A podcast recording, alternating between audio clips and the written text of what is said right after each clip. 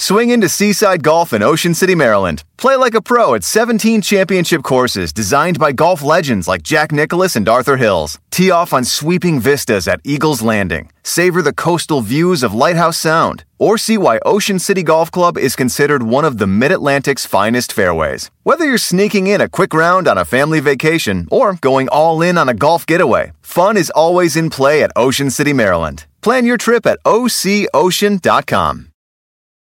The Ford F 150 truck drives smart design forward. The standard 12 inch productivity screen helps you get what you need done too. And the available Pro Access tailgate improves access to bed and cargo and utilization of the bed, including when towing a trailer. Together with a wider bumper step, it's easier to access the bed and load in tight spaces. And available Pro Power onboard serves as a mobile power source, providing up to 7.2 kilowatts of power to charge a bed full of electric dirt bikes or run an entire job site worth of tools. I'm still driving my 2016 F-150 truck and 90,000 miles in. As long as I keep it clean, it honestly still looks brand new. I've taken it down snow-covered Forest Service roads, taken it out camping, put a ton of miles on it on the freeway, had five adults in the cabin for long trips, and it's been great everywhere. Super dependable. I still love the way it looks, nice and rugged design, but with a super comfortable interior. And I'm still very happy with the quality sound system and heated seats and since I bought my 2016 F-150 truck, the list of standard amenities that make a truck feel like a luxury vehicle have only grown. Tough this smart can only be called F-150. Find your local Ford dealer at Ford.com. Pro Access Tailgate available starting spring 2024. See owner's manual for important operating instructions. Throughout the 1980s, women, many of them very young women, kept turning up dead along some of the same interstates around the southeastern United States. Soon, some similarities in the murders emerged. Besides most of the women being young, many of them had red or reddish hair, and in a lot of cases, they had been strangled in addition to being sexually assaulted. Also, most of the victims were Jane Does, women whom, it seemed, no one had reported missing. And at the time, it appeared that no one was looking for them, or at least no one locally was looking for them. It was likely they had ended up far from home. As more and more of these victims were found, investigators started to wonder if the murders were the work of a serial killer. Various law enforcement agencies from numerous states met up to compare notes and discuss possible suspects, and soon the series of killings was called the Redhead Murders by the press. The possibility of a serial killer on the loose, of course, struck fear into the hearts of many. Who was cruising along these highways looking for victims, brutally murdering red-headed young women, dumping their bodies by the roadside, and driving back out of the area? The more that investigators compared notes, the more they began to think that the evidence of one serial killer just didn't add up. It was now speculated that multiple killers were likely involved, possibly multiple serial killers. And that is still the speculation. Investigators still can't even say today with complete certainty how many victims there are, which cases are related, or even the identity of several of the victims. Making things harder, all the known suspects are now dead. In this week's episode, I'll provide the important known details of the Redhead murders, the challenges investigators have faced over the years in solving these crimes, how some of the killings came to be attributed to the Bible Belt Strangler, and how a dedicated group of Tennessee students in recent years breathed new life into the investigation of who killed these women and who were these women. Time for another true crime, ongoing mystery. It's only going to get harder and harder to get away with murder thanks to continual forensic investigation tech advances. Is my dad behind some or all of these murders? Edition of Time Suck. This is Michael McDonald, and you're listening to Time Suck. You're listening to Time Suck.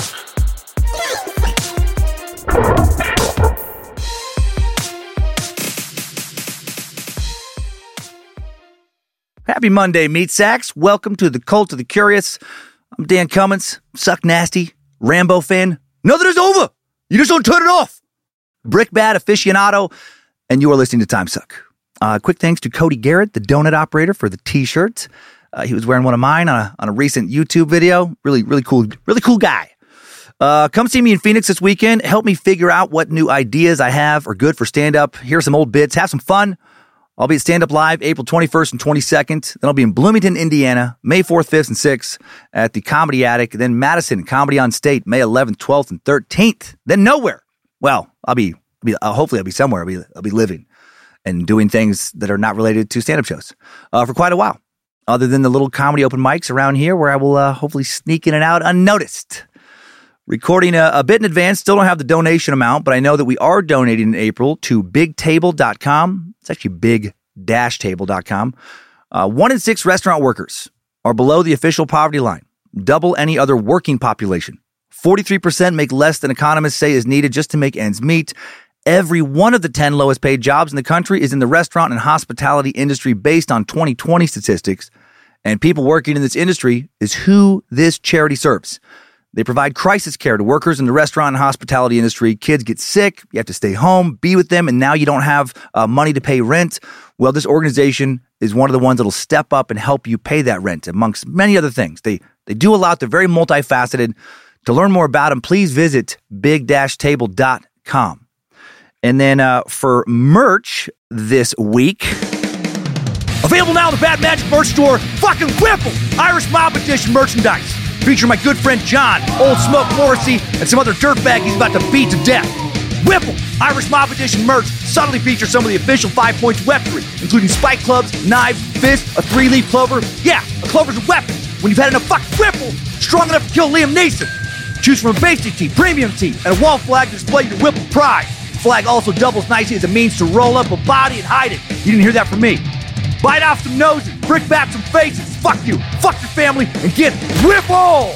Irish Mob Edition merchandise now, available at badmagicmerch.com. That was a high octane fucking merch pitch there. Uh, and that's it for announcements. So let's fucking go. Let's get into this uh, story time. Today, we're going to walk through a timeline of all the redhead murders slash Bible Belt strangler victims. We'll go over known details of some of the lives of the known victims and the investigations into their deaths, get to know a few of the main suspects in some of the murders, talk about how important it still is to solve these cases, to give closure to the families and friends of the victims, even if the killers are certainly dead, and look into some of the cool new science now being used to solve murder cases. It just keeps advancing. A lot of cool fucking meat sacks pushing things forward. Uh, here's how I'll break down this information today. I'm going to start with an overview of the redhead murders, followed by how a belief in an uncaught serial killer known as the Bible Belt Strangler came into existence, followed by a brief discussion on why these cases are so difficult to solve. And then we'll get into the timeline, look at all the suspected redhead murder victims one by one, as well as potential suspects, while learning about the new investigative techniques along the way. And I'll share some important details about my dad from time to time, shedding some insight into how he may very well be connected to all of this. Let us begin.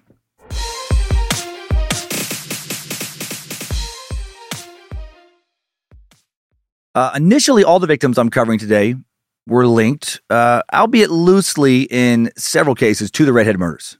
A series again of unsolved murders of mostly redheaded women in the U.S. Not the best name, actually, for these murders because uh, a lot of the victims don't have red hair. Uh, sometimes other details, such as where the bodies were found, when the victims died, how the victims were killed, is what linked them to the redhead murders. Occasionally, the name the press or law enforcement assigns to a group of murders believed to be connected in some way uh, does not actually end up being the best fitting name. In this case, the press noticed that several victims had red hair. That name was tossed out, printed, it stuck, even when uh, several other victims did not have red hair. Now, here we are. Uh, it is generally accepted that these murders took place between 1981 and 1990, but sources do differ on these dates since there are several examples of maybe this murder is connected to the other victims. Interestingly, my dad was between the age of 27 and 36 during this stretch. He was in great shape during those years. I have the pictures to prove it. Very strong. Uh, there are huge gaps in time where no one can uh, conclusively account for his whereabouts. He did have a temper when he was younger, and he loved the ladies, especially redheads. My first stepmom was a redhead.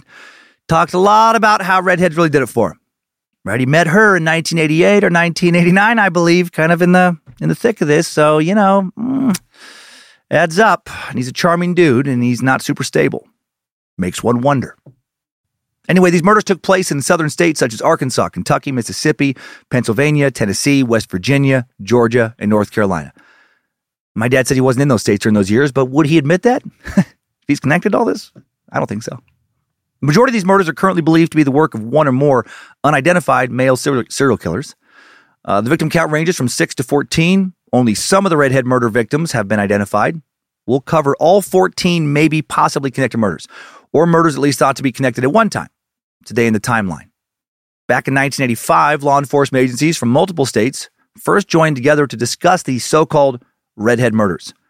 Jefferson County, Tennessee Sheriff David Davenport told the producers of the A&E series True Crime that at that time they were focusing on 9 to 10 murders of unid- unidentified women who mostly did have red hair, excluding one brunette, you know, maybe a strawberry blonde. Uh, they were all found along different interstates. Davenport said that about the potential suspect, it was always thought at the time that it was a long distance truck driver. Hmm. My dad's a good mecha- mechanic. He's taken apart cars, put them back together, started doing that right around 1981. Never been a long distance truck driver to my knowledge, but again, there's so much I don't know about him. And if you're new to Time Suck, by the way, don't get too confused about my dad comments. You can ignore, you can ignore them. Maybe at your own peril, but you can't ignore them.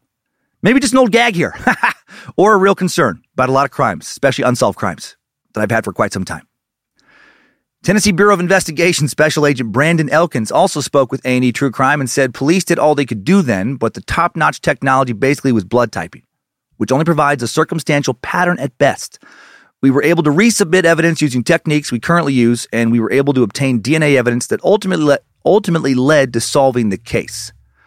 Now, his use of the word solving here does not mean that all of these murders have been solved because that's not even close to the case. Uh, later forensic techniques have pretty conclusively solved mm, two of the murders. A third looks pretty damn guilty. This third suspect and another one. None of them ever, ever stood trial though for their murders. They were they were already dead, as I mentioned. Recently, the unknown killer linked to some of these murders has been given a new name, the title of the Bible Belt Strangler. And let me explain the connection between the so called redhead murders and the so called Bible Belt Strangler, since I was confused myself looking into this topic that the Space Lizard Patreon supporters of this show voted for me to explore. On May 15th, 2018, a small group uh, of Elizabethan, Elizabethton, Tennessee high school students presented their research on the redhead murders. They studied the victims, the prof- they profiled the suspected killer, and came up with the moniker Bible Belt Strangler. Student Kayla Vandeventer told Knoxville local uh, NBC affiliate WBIR that they chose the name Bible Belt Strangler for the six victims they focused on, quote, because Nashville is the buckle of the Bible Belt and these surround Nashville, and we think Knoxville or Nashville is where the killer lived. Uh, the students have been working on the research for months. They've been led by their sociology teacher, Alex Campbell, who'd been fascinated with some of the unsolved redhead murders in and around Tennessee for years. And he wanted his students to not only learn something useful in his class, but to do something useful as well. In this case, he wanted them to learn what life is like for their fellow citizens who are living along the very bottom rungs of the of the uh, socio socioeconomic ladder in America. Excuse me. And also, he wanted these students to simultaneously do something to help these fellow citizens. Campbell told WBIR, "There's a whole other side of life we don't think about much, and sometimes those people aren't represented, and we wanted to do something to help them." His students believed that the suspect was slash is in the trucking industry, and as referenced by the name, that his preferred modus operandi, operandi, come on, uh, was strangulation. That word actually, uh, I pause on it because modus operandi, modus operandi, both uh, both play. Five out of six cases they primarily focused on were Jane Doe's at the time. Their efforts led to several being identified thanks to renewed interest in the case and advances in forensic investigation techniques. And these six victims, will cover all these women in the timeline, There'll be six of the first nine victims I'll mention, and they were found in Wetzel County, West Virginia, February 1983, Crittenden County, Arkansas, September 1984, Campbell County, Tennessee, January of 1985, uh, Cheatham County, Tennessee, March 1985, Knox County, Kentucky, April 1985, and Greene County, Tennessee, also April 1985. Alex Campbell had the students analyze 11 unsolved murders in total in Tennessee and other states. Uh, we'll actually go over all 11 in the timeline and a few extra murders that uh, have been lumped in together with all this. And he and his students found similarities among the six I just listed. All these victims were thin white women with red hair, killed between 1983 and 1985. They were suffocated or strangled and found close to major roadways. And the police believed that all of them were hitchhikers or sex workers or both. These six victims did not show evidence of sexual assault, so they theorized that the killer murdered them because he thought they were, quote, harmful to society. Student created an eight page profile of the killer in May of 2018. You can find it in its entirety online. Just link from this episode's notes if you'd like to. But I will share most of it here right now. It's fucking excellent. Very impressed. Again, this is this is high school students putting this together. Here's the profile. Sex, male. Rationale. The killer only preys on females and serial killers almost always target the opposite sex or those they feel sexual attraction to unless it is a comfort killer. The killer was able to overpower the victims, attacking up close with bare hands. Along with this, the distance between the roads and location of the discovered bodies is significant. Dozens of yards away and up down gradients to the dump sites without drag marks or use of any mechanical advantage, which shows the killer had to have enough strength to carry the bodies over broken ground, indicating a larger and stronger male's ability to overpower a smaller and weaker female. There has been no recorded instance of a female serial killer who used physical strength or up close methods of killing. Females are almost always comfort killers that use poison, rarely using weapons, guns, knives, axes, etc., which give a female power over a male to kill. Females almost always kill people they know. In this situation, the suspect is killing unknown people. Also, assuming the killer was a commercial truck driver, nearly all in this time period were male. Age. Date of birth no later than 1962, but no earlier than 1936. Rationale. I love how they broke this down. Nearly all serial killers began their murders in their late teens or early to mid 20s, the age in which most mental disorders often manifest themselves and are diagnosable. The killer would need to be relatively full grown in order to accomplish the killings, since they were committed with bare hands. The killer must also be of, uh, be of or above the legal age required to possess a commercial driver's license in order to carry out the killings at such a long distance. The upper end of the age range would be 48 at the time of the last known victim. There comes a time when age slash health slash strength will become a limiting factor in killing with your bare hands and moving adult bodies over a distance. We feel that around 50 would be the time period this would begin to limit his physical ability to no longer conduct the crimes in the same way. Height 5'9 to 6'2. Rationale the killer must be average height or taller in order to overpower the victims efficiently. Because these kids haven't seen a lot of uh, short, strong guys. Uh, but they continue. It would be not. It would not be practical for the killer to attack someone bigger and taller due to the fact that bare hands were used to kill. Okay, makes sense. If the killer had to carry victims to the dump site, the suspect would need to be able to hoist them and carry them without leaving evidence of the body's movement. A limit on height slash size is necessary because if a trucker was inordinately large, the suspect may frighten a potential victim or draw unwanted attention at the truck stops, restaurants, and rest areas that truckers frequent. Put a lot of thought into all this. Uh, weight 180 to 270 pounds. Rationale the killer must be average to above average weight in order to have the confidence that needed to overpower they needed to overpower the victims and move the bodies with only brute strength. It is likely the killer has a muscular build because of the method of killing and disposing of the bodies. Since the suspect is considered to be a truck driver, which is often sedentary, extra weight, especially in an older suspect, would be suspected. Weight also factors into the successful methods of killing strangulation, suffocation, and blunt force trauma. We can also conclude that since the suspect is most likely from or living in the South for a long period of time, and the South is consistently rated as the most overweight section of the contiguous U.S., that there is a higher chance that extra body weight is carried. Just fucking cold logic. Love it. Where does he live slash work? On or around Interstate 40 slash Knoxville, Tennessee region? Rationale. A job as a truck driver most assured, uh, assuredly requires the suspect to frequently travel Interstate 40. All of the murders trend along the I 40 corridor or along roads that branch off from the interstate, such as I 75 and I 81. We feel that many of the possible Jane Does outside of the main six are from areas that do not fit this pattern and can thus be excluded.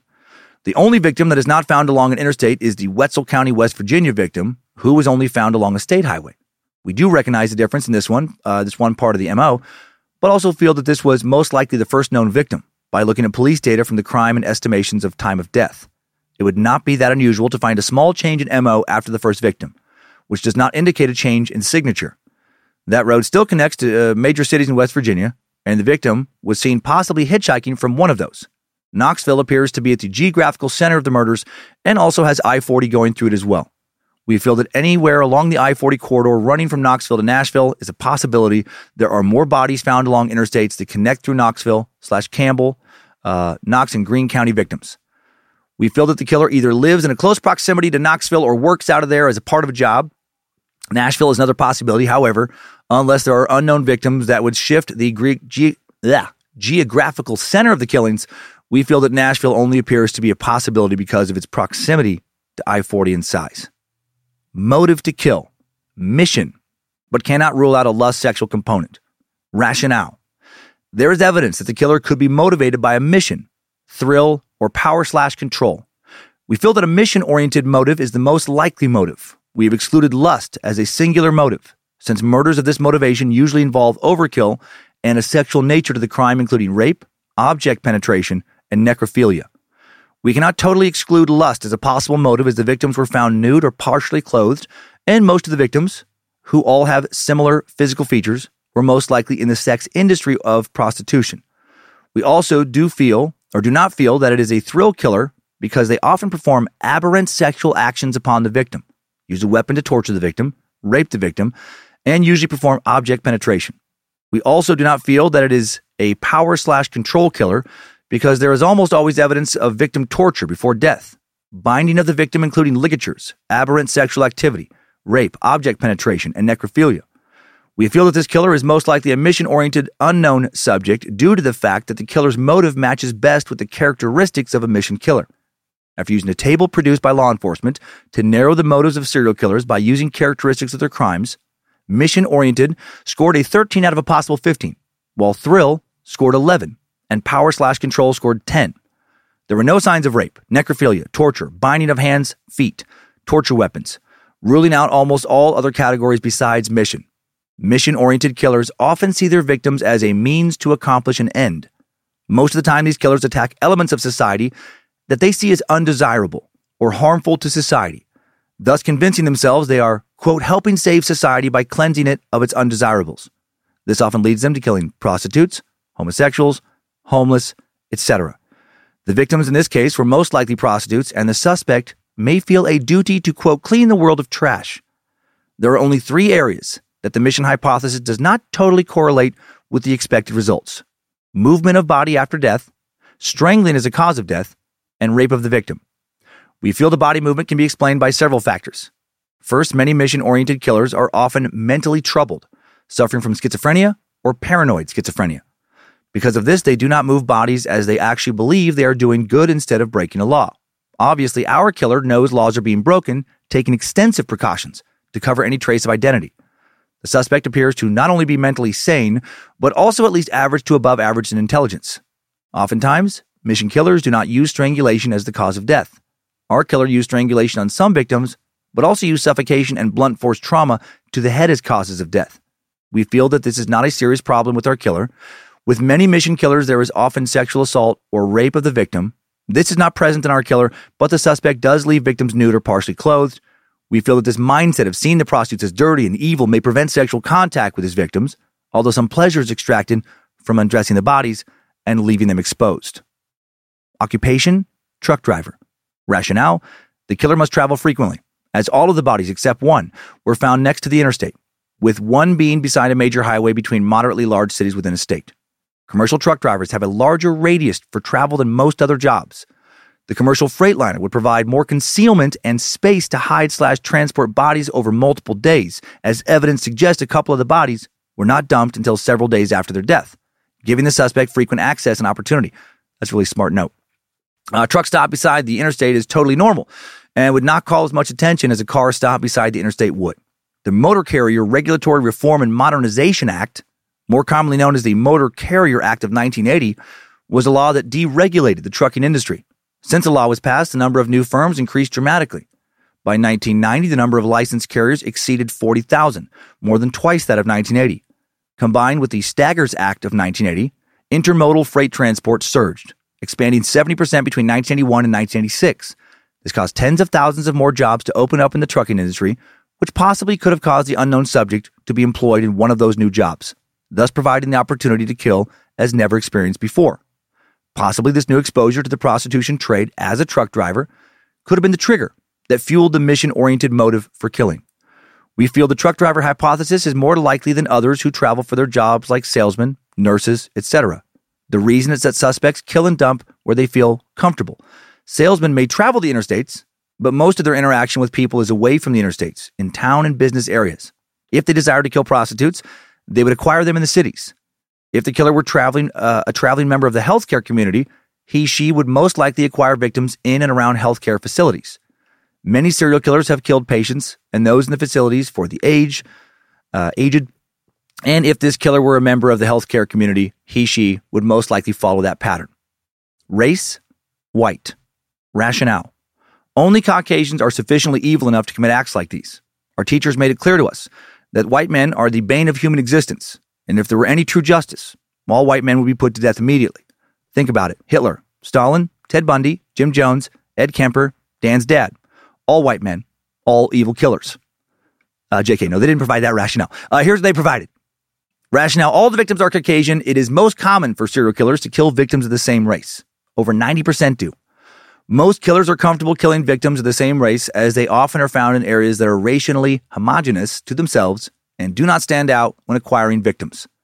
The percentage of African American truck drivers in the 1980s was presumably lower than the average percentage for African Americans in other jobs, as trucking did require some form of certification to qualify for the job.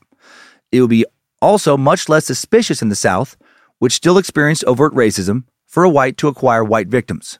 It would therefore be much less suspicious if the perpetrator were white and the same race as his victim. Personal relationships. Yes. Possible long term relationships. Rationale. The killer shows all the signs of being an organized killer by acquiring, killing, and dumping bodies in separate states. He also lures victims instead of just killing them where they are found. Therefore, it is most likely that the suspect is at least average to slightly above average in his intelligence and understands basic police techniques, which has aided his ability to remain undetected. His above average IQ helps to understand that these desires are not normal and must be hidden using what Harvey Cleckley referred to as the mask of sanity. He makes those around him feel that he is normal and makes others feel at ease in his presence, even though underneath he has a brutal desire to kill. He gets prostitutes and hitchhikers to go with him, although they are more willing to do so. Even members of those communities will not go with the person that appears violent, strange, or just off. This ability will likely lead to heightened communication skills, which may lead him to being perceived as having an awkward sense of innocence, but an approachable demeanor. Organized killers are often capable of serious or long term relationships. Ted Bundy was engaged, Dennis Rader was married, etc. This killer will most likely have been involved with serious relationships, including girlfriends, even long term, and possibly even a wife. He will also probably have close friends that, after being told, may have seen some warning signs, like sudden rage or rants against his victim type but will most likely be surprised that he was responsible for so many violent and brutal acts. Relative location of residence around Knoxville or Nashville. Rationale Knoxville may be considered the center of the crimes if the Wetzel County victim is included. If Wetzel County is not included, Nashville is the geographic center. It is likely the suspect resides in one of these cities for access to the multiple dumping sites and access to interstates and roads. We do feel that the Wetzel County, West Virginia victim may be exhibiting unusual signs as it was most likely the first victim. Religion slash religious motivation slash affiliation, possibly Christian, rationale, the killer is likely to live in and around the Bible Belt, in which the percentage of evangelical Christian adults is over 50% in most parts. Those numbers of practicing evangelicals were also higher in the 1980s than present. Nashville is also known as the buckle of the Bible Belt. If the killer resides in this state, he is likely exposed to large amounts of Christianity from his family and society, even if he or his family is not devout. Medical history slash, slash uh, physical wounds, defensive wounds from victims. Rationale the killer may have possible scars or marks on his body from the victims trying to defend themselves. Since the suspect kills victims with bare hands and close contact, it would likely uh, it would be likely they scratched, clawed, slapped, and bit in an attempt to save their lives. This would not require medical attention and is often easily explained away as side effects of the job as a trucker loading and securing cargo family history, unstable home, absent father, domineering mother. Rationale It is likely that the killer grew up in an unstable home. The family members may have abused drugs or alcohol, which led to an increasingly unstable home, which included fights between adults, angry outbursts, etc. There could also be a heightened chance that the suspect grew up with a mother of undesirable characteristics as females are targeted. Having a frequently absent or not intimately involved father also most likely contributed to the suspect's attacks. Right or left handed, right handed. Rationale, well, the majority of people in the US are right handed. IQ, 100 plus. Rationale, the killer is organized, and nearly all organized killers have historically had, high, had IQs in the average to slightly above average range.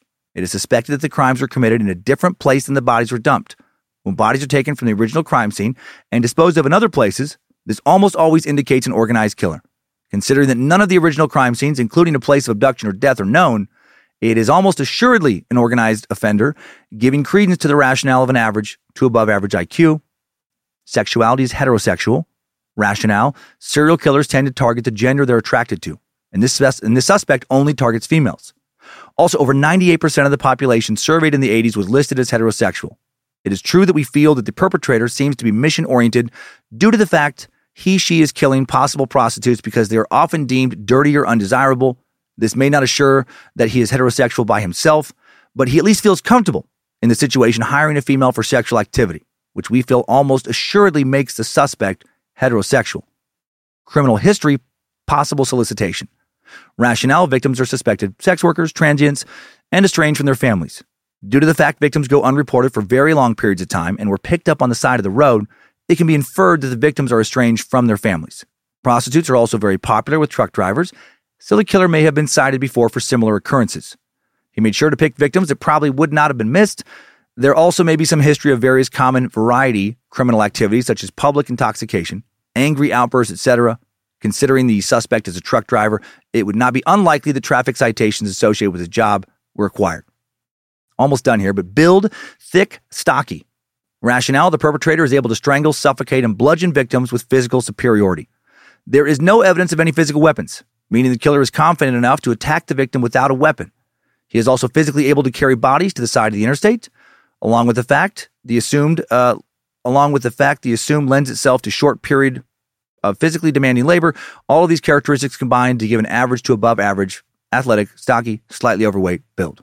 Mental health, no history. Rationale, similar to the majority of organized serial killers, the perpetrator operates in a manner that does not draw suspicion. The killer is able to keep the mask of sanity despite being mentally disturbed, so there is most likely no reported history of mental health issues with the killer. However, uh, you know, there may they may actually be mentally ill. So anyway, uh, what a profile. Hail Alex Campbell and his students. Uh, interestingly, my dad is heterosexual. Born between 1936 and 1962, right? Born in 1954. Weighed between 180, 270 pounds, right around 185 during the killings. Stands about 5'11, barely six foot, perfectly between 5'9 and 6'2. He was raised Christian by a Pentecostal pastor, definitely identified as Christian back then. Had problems with his mom. Mom was very domineering, right? Dad was a little emotionally distant. Very strong hands from years of construction work. He'd beaten people up for sure around the time. Kicked ass at arm wrestling. Kind of makes me think he would have been pretty good at strangling. And look, I'm not saying that my dad is the Bible Belt Strangler. To be clear, he probably didn't even live in Knoxville or Nashville. Might not have been a truck driver, but who knows? I just don't know where the fuck he was most of the time back then. Before jumping back into the student's presentation about the Bible Belt Strangler, since I already popped out of this uh, story to talk about my dad's concerns, or I guess my, my concerns with my dad, let's take a quick mid show sponsor break. This show is sponsored by BetterHelp. If you suddenly had an extra hour show up in your day every day, what would you do with it? Work out, sleep, read a book, play Fortnite, call your mom, take judo lessons, finally watch all the episodes of Shameless? A lot of us spend a lot of our time wishing we had more time. But why? Time for what? If time was unlimited, how would you use it? The bad news is that you're not going to get that 25th hour. But what you can probably do is reprioritize where you spend some of your time. Therapy can help you find what matters to you so you can do more of it with your time. This year, my health is more important to me than cranking out another stand up special as fast as possible. So I canceled a tour, sacrificed that income, and decided to spend a lot of the time I just got back working out more, resting more, relaxing more, and enjoying time with family, friends, and just myself. And I'm so glad I did. I feel better than I have in a long time. And my BetterHelp therapist, Debbie, was very helpful in getting me to make the decision to pull back. Thank you, Debbie. If you're thinking of starting therapy, give BetterHelp a try. It's entirely online, designed to be convenient, flexible, and suited to your schedule. Just fill out a brief questionnaire to get matched with a licensed therapist and switch therapists at any time for no additional charge. Learn to make time for what makes you happy with BetterHelp. Visit betterhelp.com slash timesuck today to get 10% off your first month. That's betterhelp, H-E-L-P dot com slash timesuck. After years of fine print contracts and getting ripped off by overpriced wireless providers, if you've learned anything, it's that there's always a catch. So when you hear that Mint Mobile wireless plans are $15 a month when you purchase a three month plan, you're probably thinking, what's the catch? Well, there isn't one. Really. They cut the cost of retail stores and pass those sweet savings directly to you. It's pretty simple. Mint Mobile is here to rescue you with premium wireless plans for just 15 bucks a month and no catch. All plans come with unlimited talk and text, plus high speed data delivered on the nation's largest 5G network. And you can use your own phone with any Mint Mobile plan and bring your phone number along with all your existing contacts over. And in addition to saving money, like over a 50% price drop from what I was paying before, the network quality, in my experience, is better than it was with my old service provider. To get this new customer offer and your new three month unlimited wireless plan for just 15 bucks a month, go to mintmobile.com slash timesuck. That's mintmobile.com slash timesuck. Cut your wireless bill to 15 bucks a month at mintmobile.com slash timesuck. Additional taxes, fees, and restrictions apply. See Mint Mobile for details. Thanks to Rocket Money, I canceled a membership to a gym I used to go to, where I continued to pay a monthly membership for a couple of years after I stopped going. I didn't even recognize the charge. Rocket Money found it though, and it was canceled. Rocket Money is a personal finance app that finds and cancels your unwanted subscriptions, monitors your spending, and helps lower your bills so that you can grow your savings. Rocket Money will even try to negotiate lower bills for you by up to 20%. All you have to do is submit a picture of your bill, and Rocket Money takes care of the rest. They'll deal with customer service for you. Rocket Money has over 5 million users and has saved a total of $500 million in canceled subscriptions, saving members up to $740 a year when using all of the app's features. Stop wasting money on things you don't use. Cancel your unwanted subscriptions by going to rocketmoney.com slash timesuck. That's rocketmoney.com slash timesuck. rocketmoney.com slash timesuck. I still love peanut butter and jelly sandwiches, but I'd stopped eating them almost entirely a while back because the bread, on top of the sugar from the jelly, made me so sleepy. All those carbs causing me to want to take a nap after eating them. Enter Hero Bread. Hero Bread takes the fear of carbs out of bread, but still leaves you with that delicious bread taste. Hero Bread has 0 to 1 gram of net carbs, 0 grams of sugar, and it's high in fiber. It's also delicious and flavorful. The soft, fluffy experience you love when enjoying a savory breakfast burrito or mouth-watering cheeseburger. There is something for every craving, including sliced bread loaves, buns, and tortillas. And there are monthly small batch drops of indulgent favorites, like the 2 grams of net carbs Hero Croissant or the 1 gram of net carbs Hero Cheddar Biscuit. I had a loaf of Hero Classic White Bread delivered last week. Soft, fluffy, and delicious. 5 grams of protein per slice, and it's high in fiber. And the best part? Hero Bread doesn't taste healthy. It tastes like bread. It's great. Don't give up on being a breadhead. Hero Bread is offering 10% off your order. Go to hero.co and use code TIMESUCK at checkout. That's TIMESUCK at H E R O dot C O. Thanks for still listening. And I am sure you listened carefully to all those ads and jotted down a lot of notes. And now let's get back into the story. Uh, these same students theorized that the killer stopped killing or at least moved on to killing victims somewhere else when he quit working as a truck driver. During their press conference, one student read a letter from a 34 year old woman named Elizabeth Pilgrim, who believes she might be the daughter of the Kentucky victim. Pilgrim was quoted by the Times Tribune as saying, Hopefully, this team can find the person that committed these awful crimes. These women were somebody to someone, and each and every one deserves for their story to be known and justice to be served. The hope of one day finding what happened to her has never left my thoughts. I feel like what I've been waiting for all these years is unfolding before me. Uh, Elizabeth was right about her mom. I will share more details in the timeline. Uh, law enforcement in various counties attended the presentation, hoped that the publicity would lead to some new tips. The class following the presentation worked with law enforcement to learn about profiling and case details. Also worked with Indiana investigative journalist and podcaster Shane Waters, who hosts the podcast Out of the Shadows. Uh, not sure if that's currently active, but at least it was. Uh, Waters traveled thousands of miles to the crime scenes the students uh, focused on. The victims believed to be the Bible Belt Strangler victims, and they put up six crosses to represent the six victims. Alex Campbell closed the press conference by stating, Bible Belt Strangler, we know you're out there. We know someone saw something. And after today, everyone knows we are looking for you. We are our sister's keepers. We are their family. Okay, so why had Elizabeth been waiting so long to find out about her mom? Why have these murders been so difficult to solve? Jeff Summers wrote about the difficulties in the Redhead murders case in a 2022 Grunge article titled, Why the Redhead Murders Remain Unsolved. Uh, in most cases, the victims were not very close with their families at the times of their disappearances. Some of them were likely homeless and may have done sex work, making them members, as we've been reminded over and over in our true crime episodes here, of an extremely vulnerable population. The police described the women as lost in society, according to Knoxville News. Also, Summers uh, wrote, uh, um, excuse me. Yes. Okay. Jeff Summers. Yeah. Making sure I say the right thing. Also, Jeff Summers wrote, uh, that doesn't mean that individual officers didn't care or do their best to investigate the crimes, but the low social status of the victims combined with the lack of grieving family members pushing for updates and media coverage to elevate the cases in the public eye resulted in a lack of urgency. You know, sad reality of life. The squeaky wheel does tend to get the grease, and no one was squeaking, or most of these women were concerned. And I wish I could have thought of a better analogy there, by the way. The squeaky wheel gets the grease phrase is an apt reference for this comparison, but no one was squeaking is just not a cool uh, thing to say. Doesn't doesn't sound cool. Uh, another reason these murders went unsolved was the lack of the same forensic tools we have now.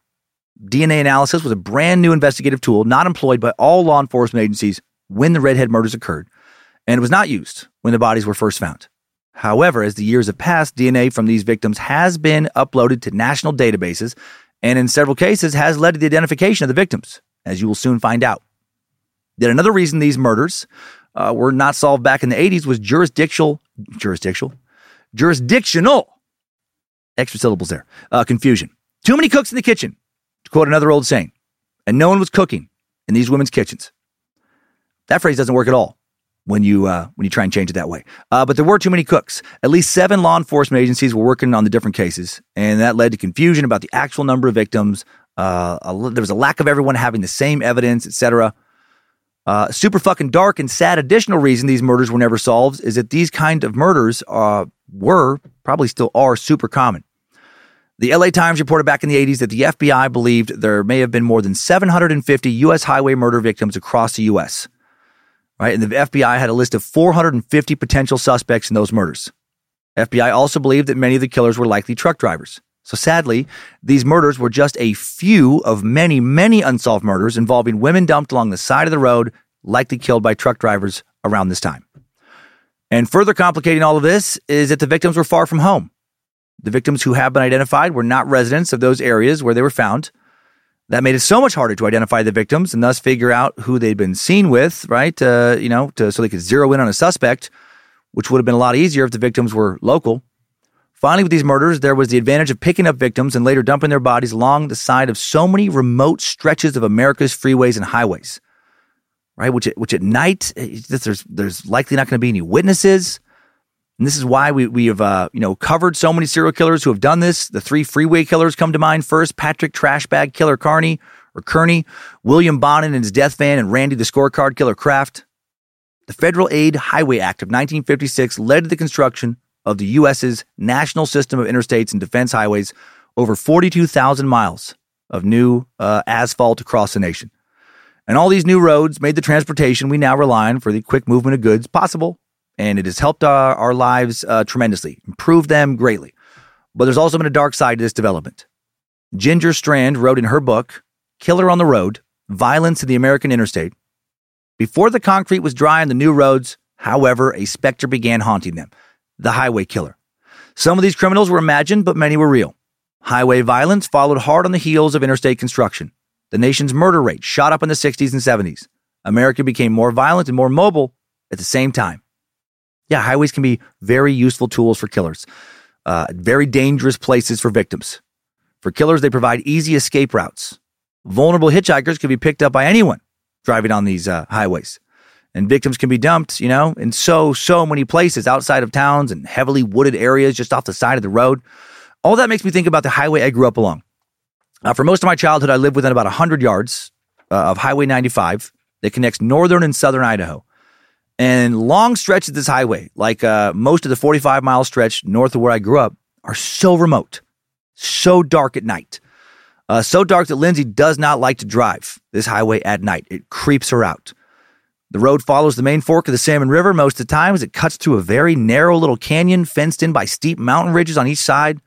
That means you get a lot less of the sky than you would, uh, uh you know, on a prairie. So there's going to be less light, less stars, you know, uh, less likely the moon's going to illuminate anything. And there's uh, no streetlights at all for long stretches. Very, very few homes, so no lights there, no witnesses. Also, thanks to big bends in the road, right, which follow in the river, uh, you can see any and all approaching cars coming from like a mile or more away in many places. So you generally have, like in these places, 60 or more seconds to hide whatever shady shit you're doing, like dumping a body. And there's a whole bunch of these little campgrounds right next to the road, but also down below the road and next to the river. And often they're hidden behind some pine trees, or sometimes they're up above the road, you know, tucked behind a little bank of dirt where the highway's cutting through some mountains. Basically, in addition to the remoteness, there are just so fucking many places to quickly hide, where as long as you kill your engine, turn off all your lights, no one passing by is going to know you're there. Also, very little law enforcement patrolling this area. People cruising by, when they are cruising by, uh, you know, do uh, so at 65 miles per hour plus. Generally don't have their windows down, so even if someone were screaming from one of these campgrounds, who would hear them? No one lives near many of these little campgrounds.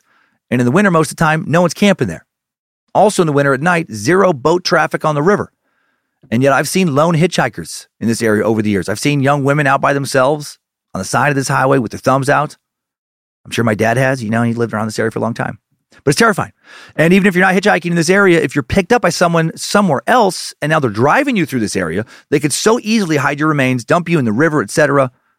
So if you're ever thinking about getting into a stranger's vehicle for any reason, going for a ride, think about shit like I just went over and maybe don't get into their vehicle. Maybe go to the, you know, YWCA. We have a place called Safe Passage here in Coeur d'Alene. Go to a place that, that help people in, uh, in need if you're, if you don't have the money and you need to get away to escape some violence, you know, lover or whatever.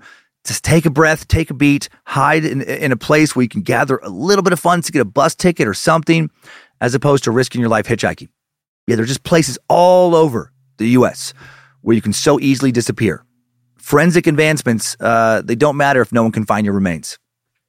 Okay, now that I've just gone over how difficult it was to solve these murders, and hopefully not given any killers uh, any good ideas on where they should hide their next bodies in Idaho County, let's examine the murders themselves.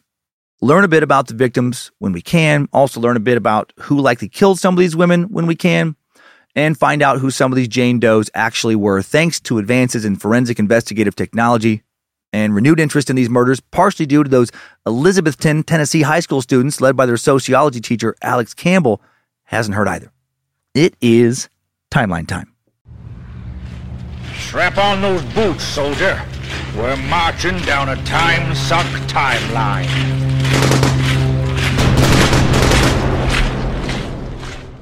May 25th, 1981.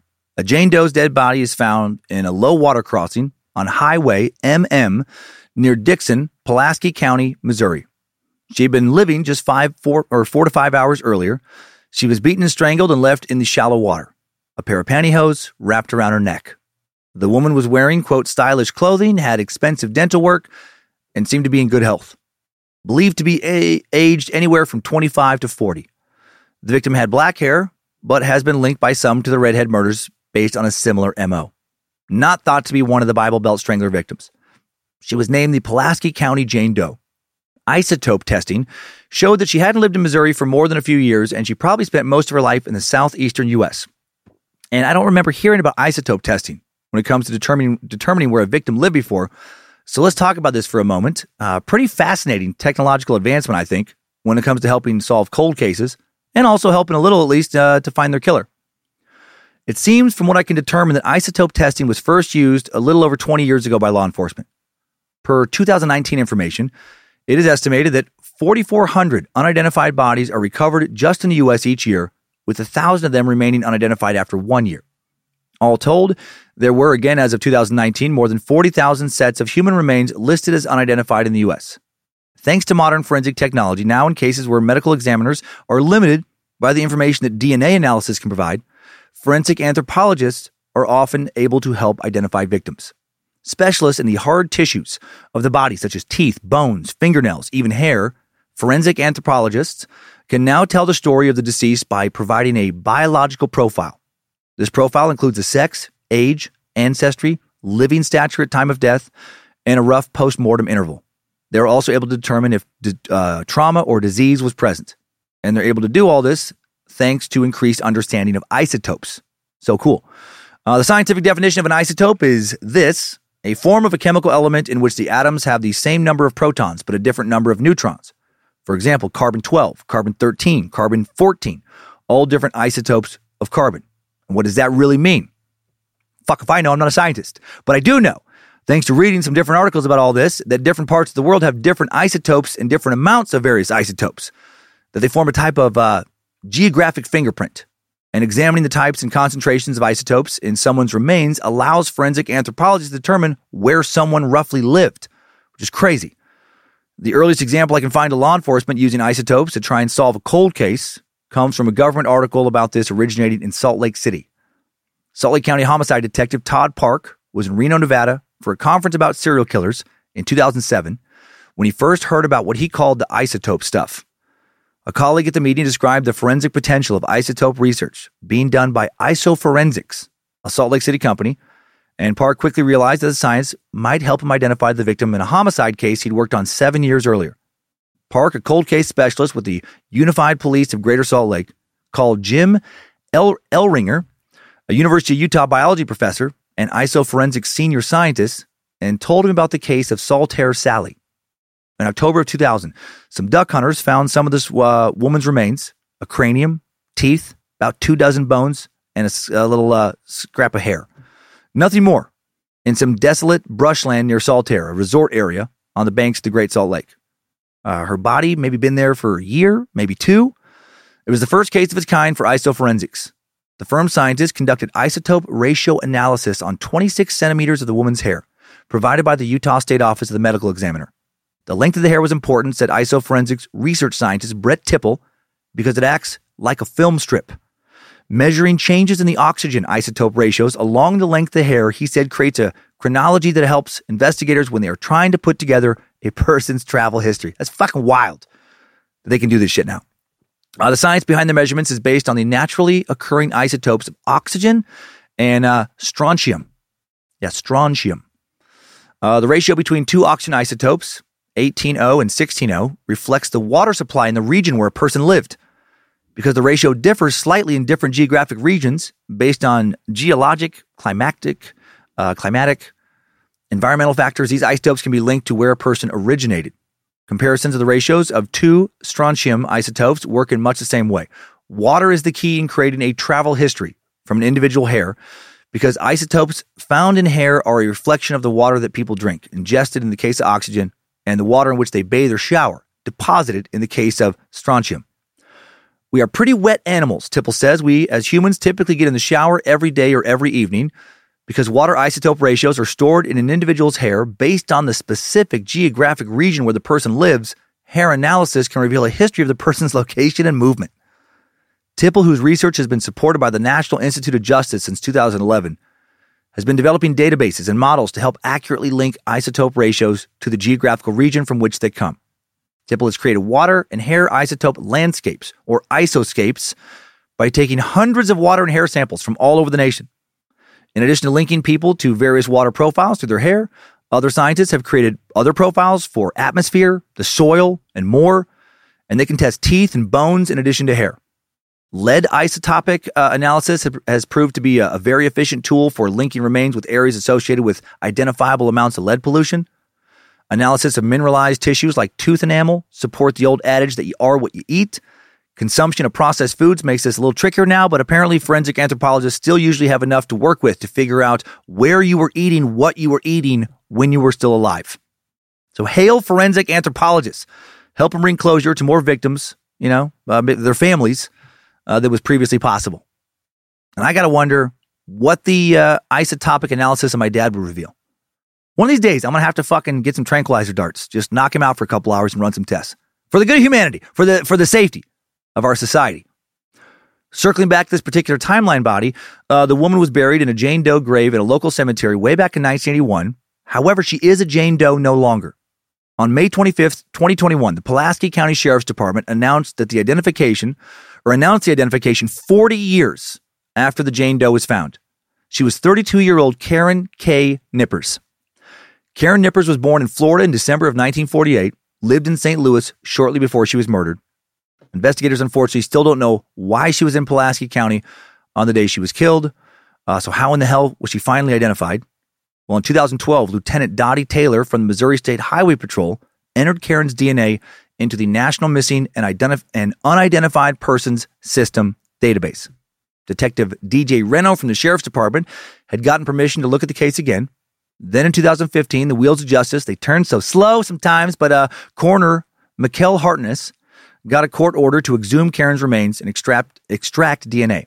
Five years later, in December of 2020, the DNA Doe Project in Sebastopol, California, not founded until 2017, now found a possible relative of Karen's from Alexandria, Virginia. The relative informed detectives that his sister went missing in the early 80s. The relative provided a DNA sample, came up as a fucking match. Here we go. Uh, a little more on the DNA Doe Project. It's a nonprofit volunteer organization created to help identify John and Jane Does using forensic genealogy. It was just founded in 2017 by Colleen M. Fitzpatrick and Margaret Press. Fitzpatrick has a doctorate in physics, worked as a nuclear physicist for NASA and the Department of Defense, also founded Identifinders, an organization that uses Y chromosomal testing to identify killers and unsolved murders. So fucking hail Colleen Fitzpatrick. And Press is a novelist who has also worked in computer programming, speech, and language consulting. And she started helping her friends and acquaintances find their relatives in 2007 because she's a pretty good sleuth. Hill Margaret Press. As of 2021, the most recent year I can find data for them, this organization has assisted in discovering the identity of more than 50 individuals, with 44 cases being publicized as being identified. These are cases that were very hard to solve. February 13th, 1983, another Jane Doe was found alongside Route 250 near Littleton, Wetzel County, West Virginia. The first of the six victims that the Elizabethton, Tennessee high school class focused in on as being a probable victim of one serial killer, the Bible Belt Strangler. The elderly couple who found her thought she was a mannequin at first. The woman had clearly been put there recently because there was snow on the ground but not on her body. Fresh tire tracks and footprints also indicated that someone had recently dumped her in that location. The police concluded that she had died two days earlier, and surprisingly for these kinds of murders, was not sexually assaulted. Police believe she was strangled, but an autopsy could not conclusively identify her cause of death. The woman was white, aged 35 to 45, with auburn hair, 5'6, 135 pounds, with brown eyes. She had what looked like a a C-section scar and another scar on her index finger. Some witnesses described seeing a stocky, middle aged white man near the area where she was found. He may have been driving a 1978 to 1980 two tone Chevy truck. And holy shit. Not even kidding. My fucking dad used to drive a two tone Chevy truck, Silverado. I think it was a 1979. He loved that truck. I wish I knew what happened to it. Maybe collect as much DNA as possible from it if we can find it. Run through some databases, see what comes up. Hmm. Anyway, it's possible that the woman was last seen alive in Wheeling, West Virginia, either as an employee or a customer at a bar based on some tips to police. She became known as the Wetzel County Jane Doe and was later linked to the Redhead murders in 1985, and of course linked to the Bible Belt Strangler in 2018. Possible that the woman, based on other tips, was a sex worker in Pittsburgh. One investigator believes she might have been connected to a Hare Krishna commune in West Virginia. This fucking commune. This commune is called New Vrindaban, built on over 1,200 acres in northern West Virginia in 1968. Supposedly around 100 people still live there. At its peak in the early 80s, there was around 500 living there, and it seems to have once housed a dangerous sex cult. Around the time this Jane Doe would have lived there if she did, in the early 80s, according to later press that came out in the mid 80s, charges of arson, insurance fraud, child molestation, forced prostitution of members, murder, drug running, stockpiling weapons, racketeering, and more leveled against this commune's leadership. Cult, cult, cult. And perhaps a suck for another day. Uh, investigators had hoped to identify this Jane Doe by the fitted denture she wore. They searched dental records in West Virginia, Ohio, and Pennsylvania, but were never able to find a match, and she sadly does still remain unidentified. On September 16, 1984, a third Jane Doe was found along Interstate 40 near West Memphis, Crittenden County, Arkansas. Second possible Bible Belt Strangler victim. Hitchhiker found the body 20 miles west of West Memphis. The woman was wearing only a sweater, had also been strangled. She wasn't a redhead, but did have strawberry blonde hair, so red ish. Uh, the following summer, on June 25th, 1985, Arkansas law enforcement announced they had identified this woman, found on I 40 as 28 year old Lisa Ann Nichols, and announced she was linked to the redhead murders. Lisa, originally from West Virginia, also went by the names of Lisa Ann Jarvis and Lisa Fuller, and she had long worked as a sex worker. Uh, a Metro Nashville, a Metro Nashville Vice Squad sergeant told the Tennessean in 1984 that Lisa had, quote, the second longest prostitute record in Nashville and Davidson County. Uh, okay. That's, that's a weird thing to say, right? Like, why not just say sex worker? Why add that she she almost had the record for most prostitution arrests? Uh, it just feels like maybe maybe it wasn't meant to come across that way, but it feels like uh, some victim blaming. Like maybe not the best shit to say to the press, you know? Gives me a vibe of like, oh, oh shit, uh, she wasn't just a sex worker. No, she sucked all the dicks. I'm not surprised. This is where she ended up. Uh, Lisa was identified by a jailhouse informant who was also a pimp. On June 26, 1985, the Tennessean reported the pimp, who's in a Florida jail, told police he last saw Jarvis getting into a tractor trailer September 12, 1984, at a truck stop outside Shearerville. Authorities believe she was killed within 24 hours of when she was last seen working the truck stop. Man, too bad that fucker didn't write down license plates. Uh, you know, if he had, they would have nabbed this guy. January 1st, 1985, a fourth Jane Doe was found down an embankment off Interstate 75 near Jellico, Campbell County, Tennessee. Third suspected Bible Belt strangler victim. Tourists who were taking some pictures along I 75 found her body. She had been wrapped in a blanket, was bound and gagged, and appeared to have been beaten. The woman's autopsy found that she was strangled and probably died several days before she was found. She was also two to five months pregnant. Her description was listed as a white woman with shoulder length, curly red hair, likely aged 17 to 25, but possibly as old as 30, had green eyes, freckles, several scars on her body, had a partial up, upper denture for two false teeth. The woman was found wearing a tan velour blouse and jeans, had no shoes on. On September 6, 2018, over three decades after her body was discovered, this Jane Doe was identified finally as 20 year old Tina Marie McKinney Farmer, a woman from Indiana. Just over three months after the presentation given by those Elizabethton, Tennessee high school students. Uh, in this case, that did not lead to her identification, though. A lot of additional investigation, uh, investigative work was already being done by the time they gave that presentation. 20 uh, year old Tina Marie McKinney Farmer was last seen by those who knew her Thanksgiving Day 1984, almost six weeks before she was killed, reported missing soon after Thanksgiving. In 1992, Tina's sister, Sandra Price, called the Indianapolis police to remind them it had been eight years since Tina went missing, and she and the rest of the family wanted some fucking answers. Well, they'd have to wait another 26 years. In November of 2016, TBI Special Agent Brandon Elkins resubmitted Tina's clothing and the blanket that was wrapped around her to the Tennessee Bureau of Investigation Crime Lab. Semen was found on those items. A DNA profile was entered into CODIS, and they got a match. A man named Jerry Leon Johns, born in 1948. More on this piece of shit in a second. In August of 2018, agents received a tip about a missing persons blog that had featured a photo of Tina Farmer. Tina matched the description of the Campbell County Jane Doe. TBI intelligence analysis or analyst, excuse me, Amy Emberton found a fingerprint card with Tina's prints. Tina's prints were on file because she was arrested in 1983. In August of 2018, investigators asked Detective Nick Hubbs of the Indianapolis Metropolitan Police to gather DNA samples from Tina Farmer's living relatives. Hubbs matched the Tennessee Jane Doe's fingerprints to Tina Farmer. Hubbs said the Tina's family was upset by the news, of course, but also glad she had at least been found. On December 19, 2019, the Tennessee Bureau of Investigation publicly announced that Jerry Leon Johns was very likely Tina Farmer's killer. Investigators believe Johns killed Tina in December of 1984, dumped her body off I 75 near Jellico, Tennessee, several days later. Johns was convicted of aggravated kidnapping, assault, and other crimes against a woman he picked up in Knox County, Tennessee, two months after Tina was killed.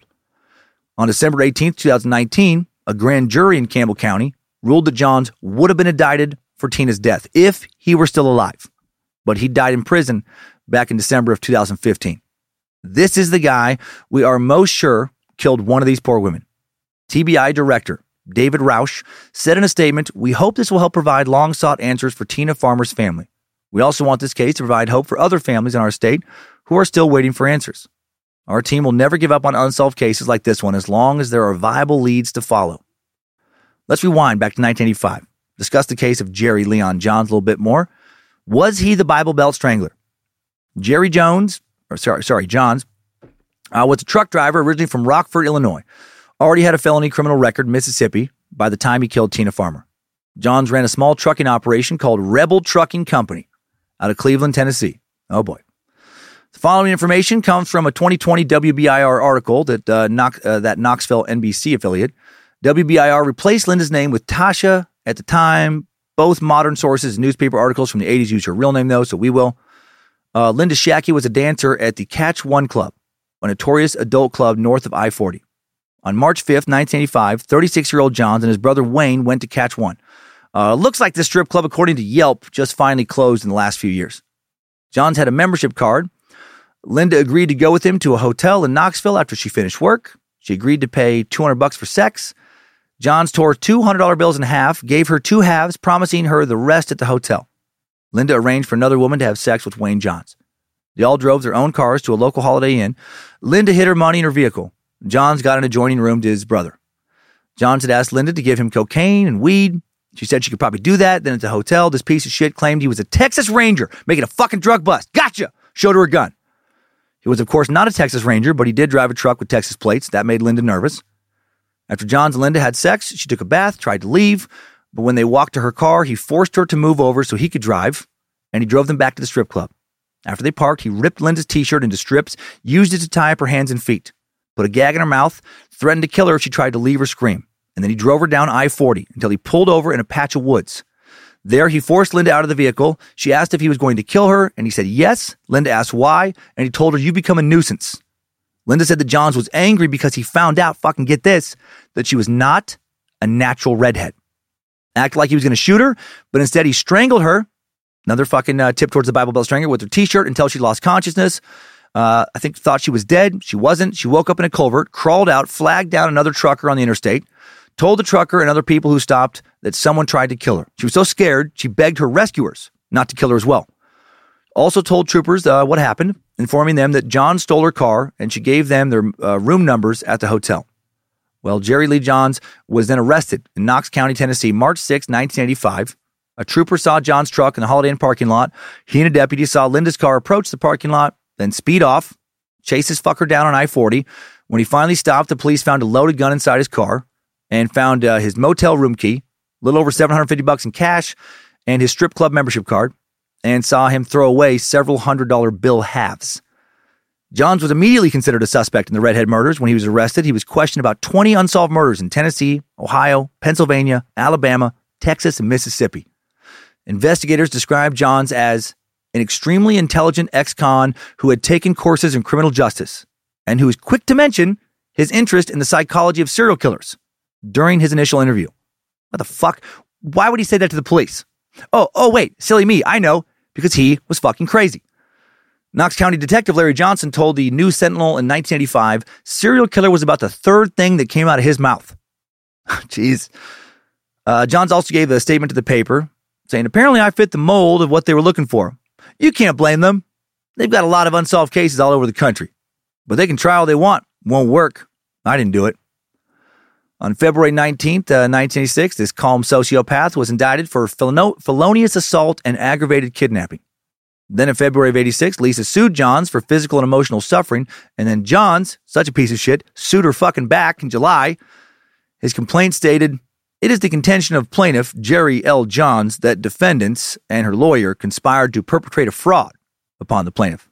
Mm-hmm. May 27, 1986, Linda Shack, or Shacky, identified Johns as her attacker for a second time in a pretrial hearing. First identified him from a picture shown to her by a detective. Jury selection for John's trial started on March 3rd, 1987.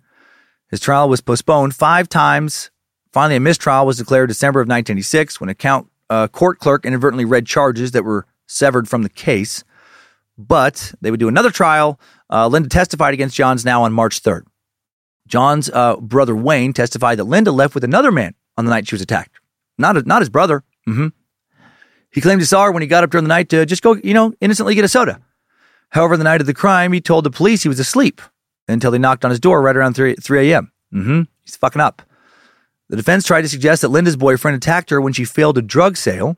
Linda said she didn't see her boyfriend that night. March 5th, 1987, Jerry Lee Johns found guilty of felonious assault with the intent to commit first degree murder, aggravated kidnapping with a deadly weapon, armed robbery, and reckless driving. And on April 10th, he was sentenced to 108 years in prison. So fuck yeah. Hail Nimrod. Fuck Jerry Leon or Leon Johns. Uh, John's family and friends tried to convince the judge to show mercy during sentencing, insisting he's, he's a good guy. He and his wife, uh, they, they've been suffering because they just lost their son, which is sad, but doesn't make you do this. After being convicted and sentenced, Johns wrote different petitions insisting the police had the wrong man. Luckily, all of them were ignored. And finally, he would die in prison in December of 2015 at the age of 67. So glad he, uh, he spent the last three decades of his life behind bars. And again, John's one of the strongest, if not the strongest suspect in the Redhead murders, also the lead Bible Belt strangler suspect. However, more murders occurred after he was arrested, meaning he could not be the only killer.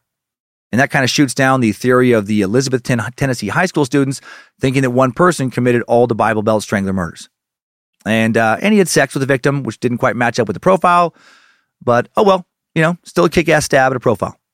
And much of this info was not made public until after they'd given their presentation, by the way. Uh, early 2020, the TBI was seeing if they could link Johns to other murders. Agent Brandon Elkins told WBIR, At this current time, we have not made any connections anywhere in the nation connecting Johns, specifically by forensic evidence, to another case. But we are definitely open to the possibility that he could have killed before Ms. Farmer and before the victim here in Knox County was assaulted. January 24th, 1985. Now, the fifth woman in this timeline found dead, this time in Olive Branch, Mississippi, less than 10 miles from Memphis, Tennessee. She became known as the DeSoto County Jane Doe. A truck driver on US Highway 78 found her body around 7:30 a.m. She'd been dumped on the highway during the night. The woman was wearing blue jeans and a white blouse. The woman is estimated to be aged 20 to 40, 5'2 to 5'4, 105 to 130 pounds, believed to have been a heavy smoker, had three piercings in each ear, and uh, bit down her fingernails. Autopsy was ordered the same day she was found. On January 25th, 1985, DeSoto County officials announced the autopsy findings. The woman was choked with a narrow object. But coroner Jeff Pounder said it would take days or weeks to determine if choking was the exact cause of death. The autopsy showed that she had been strangled, but exact cause of death was never established with 100% certainty. Okay, and, and uh, you know her uh, her killer never found and uh, her body not identified. March 29, 1985, the remains of a Jane Doe found along I 40 in Waynesville, North Carolina, near the Tennessee border. Our sixth dead body today. This Jane Doe not, uh, not identified until 2012 when DNA and dental records identified her as 27 year old Priscilla Ann Blevins. Priscilla had reddish blonde hair. She went missing a full decade earlier in July of 1975. Left behind her family, Kathy Blevins Howe, uh, uh, her parents, Sadie and Bob, who died in 2001 and 2002. July 7th, 1975, Priscilla's roommate saw her at their Charlotte home. She'd already left home by the age of 17, pretty good indication that things at home not the best. People searched for her right away after she left, but her case quickly went cold. 25 years after she went off the grid, Kathy got involved in her sister's case in 2000, started speaking with Detective Lee Tuttle from the Charlotte Meckel, Mecklenburg, excuse me, PD. Tuttle collected a mitochondrial DNA sample from Kathy, which was entered into a national database. On October 18, 2012, Tuttle was notified that the Jane Doe's remains, which were recently entered into the database, matched the DNA sample. The identification was then confirmed through dental records. In October of 2012, the Charlotte Mecklenburg PD contacted Kathy Howe, informed her that her sister's remains were held at the state medical examiner's office in Chapel Hill. They had been in storage for over 20 years. Man, good for them for never fully giving up. Kathy told the Huffington Post it was just unbelievable, and it still is. It was equal parts of relief, surprise, sorrow, and joy at the opportunity to finally bring my sister home. Right? And that speaks to how emotionally important it is to the families of cold case victims to solve these crimes. Even if the killer is very likely dead or will never be identified, so important to the healing process to at least have some kind of closure. Right? Good on everyone involved in these investigations. A lot of good people doing a lot of good shit the whole field of forensic investigation and analysis. What a cool field to be a part of. Guessing a lot of, you know, badass meat sacks are doing this work. I love it. Uh, Kathy Howe was told an autopsy was performed on Priscilla, but nothing was positively determined. She still doesn't know the results or whether or not her death was considered foul play. March 31st, 1985, the remains of a red headed Jane Doe are found along I 24 in Pleasant View, Cheatham County, Tennessee. Seventh body to turn up in this timeline. Those students, fourth possible Bible Belt strangler victim. A lone serial killer still could have killed five out of the six victims they looked at. A couple driving on I 24 stopped because their car overheated. They were trying to get water from a creek at the bottom of the embankment and then found bones and clothing about 75 yards off the interstate. a fucking random day for those people. Uh, skeletal human remains, bloody shreds of clothing found along the roadside. April 1st, local deputies and the coroner went to the site, found a skull, bones, and uh, a knit sweater and a blouse with blood on it, a black bra, designer jeans, and thermal underwear. The clothing appeared to have fallen in a line from the interstate to the bottom of the embankment. There was also a lot of reddish brown, medium length hair scattered near the bones. This body also still has yet to be identified. April 1st, still in 1985, another Jane Doe found inside a refrigerator. Fuck. Along Route 25 in Gray, Knox County, Kentucky. The eighth body, Bible Belt strangler victim, possible victim, number five. The woman was found that morning by two men who were looking for appliance parts in the dump off US two, uh, hi- or the US Highway 25E, four miles southwest of Corbin, Kentucky. She was found naked except for two pairs of socks and two pendant necklaces. One pendant was a heart, the second was a gold eagle. And uh, just real quick, super random, fucked up. but I do want to share this. I was I was pretty tired when I was uh, first going through all these notes. And the, the information on this uh, particular topic is so fucking scattered. Like, there's no like good primary source. You just got to grab like newspaper articles and kind of like you know pile it all together, and uh, which is a little more mentally taxing than like an like an easier kind of narrative where the information's already been gathered somewhere. But anyways, a little tired, a little hungry, so a little spacey. And when I came across the note about two pairs of socks, my brain, for whatever reason, did not put both of them on her feet. My possibly damaged brain put two, two socks on her feet and then the other two on her hands. Like, why would I ever fucking think that? Like for a, just for like a moment, it's like my brain is like was wondering like when she was abducted, it, like like she was in the middle of a fucking puppet show, or like her abductor before killing her made her perform some kind of puppet show. What, a, what an especially odd, then I couldn't stop thinking about it. Like, what an especially odd serial killer that would be. Someone who kidnaps women and then forces them to put on weird sock puppet shows. Do it. Do it. Say it. Uh, T- Tom Wil- Wilcox is the strongest, smartest, most handsome man who ever lived. Not you. God damn it. Uh, make Mrs. Pumpernickel say it. Uh, sorry, I, I don't I don't know who the fuck Mrs. Pumpernickel is. Just l- let me go. Shut up. Mrs. Pumpernickel is on your right hand with the lipstick, obviously. Okay. Uh, Tom Wilcox is the strongest, smartest, most handsome man who ever lived. Uh, that's good. That, that's good. And now make Mr. Bad Danny Wilcox uh, say what he's supposed to say. he sure is. I wish I was the strongest, smartest, most handsome man who ever lived, but I'm a stupid bad daddy who can't even go poopy on a potty. Yes, yes, this is good. I love the show. I really, I really love the show. Uh, keep it on. I might let you put your clothes back on. That is a terrifying scenario to imagine. Actually, I just, I just wanted to not have that only exist in my head. Uh, anyway, like some of the other victims, and I do realize that sounds like Woody. Woody is apparently my fucking brain's uh, stock puppet voice. Uh, anyway, like some of the other victims, this woman had reddish brown hair, hazel eyes, thought to be between 25 and 32, 4'11, and weighed around 100 pounds. The woman's preliminary autopsy indicated that she suffocated. She'd been dead between two to four hours when she was found and had no drugs or alcohol in her blood, had no bruises or marks indicating she fought off an attacker, no scratches inside the fridge to show that she had tried to escape. Uh, the Knox County deputy coroner believed that thankfully she was put in the fridge after she had died. Strangely, again, considering the norm in these types of cases, there was no evidence of sexual assault. Uh, there were sadly signs that she had recently given birth. The woman was last seen around 2 a.m. the day she died at King's Truck Stop, I 75 in Corbin. Witnesses reported she was looking for a ride to North Carolina. The owner of a funeral home in nearby Barbourville received over 600, excuse me, uh, 600 requests from people in different states asking to view the body.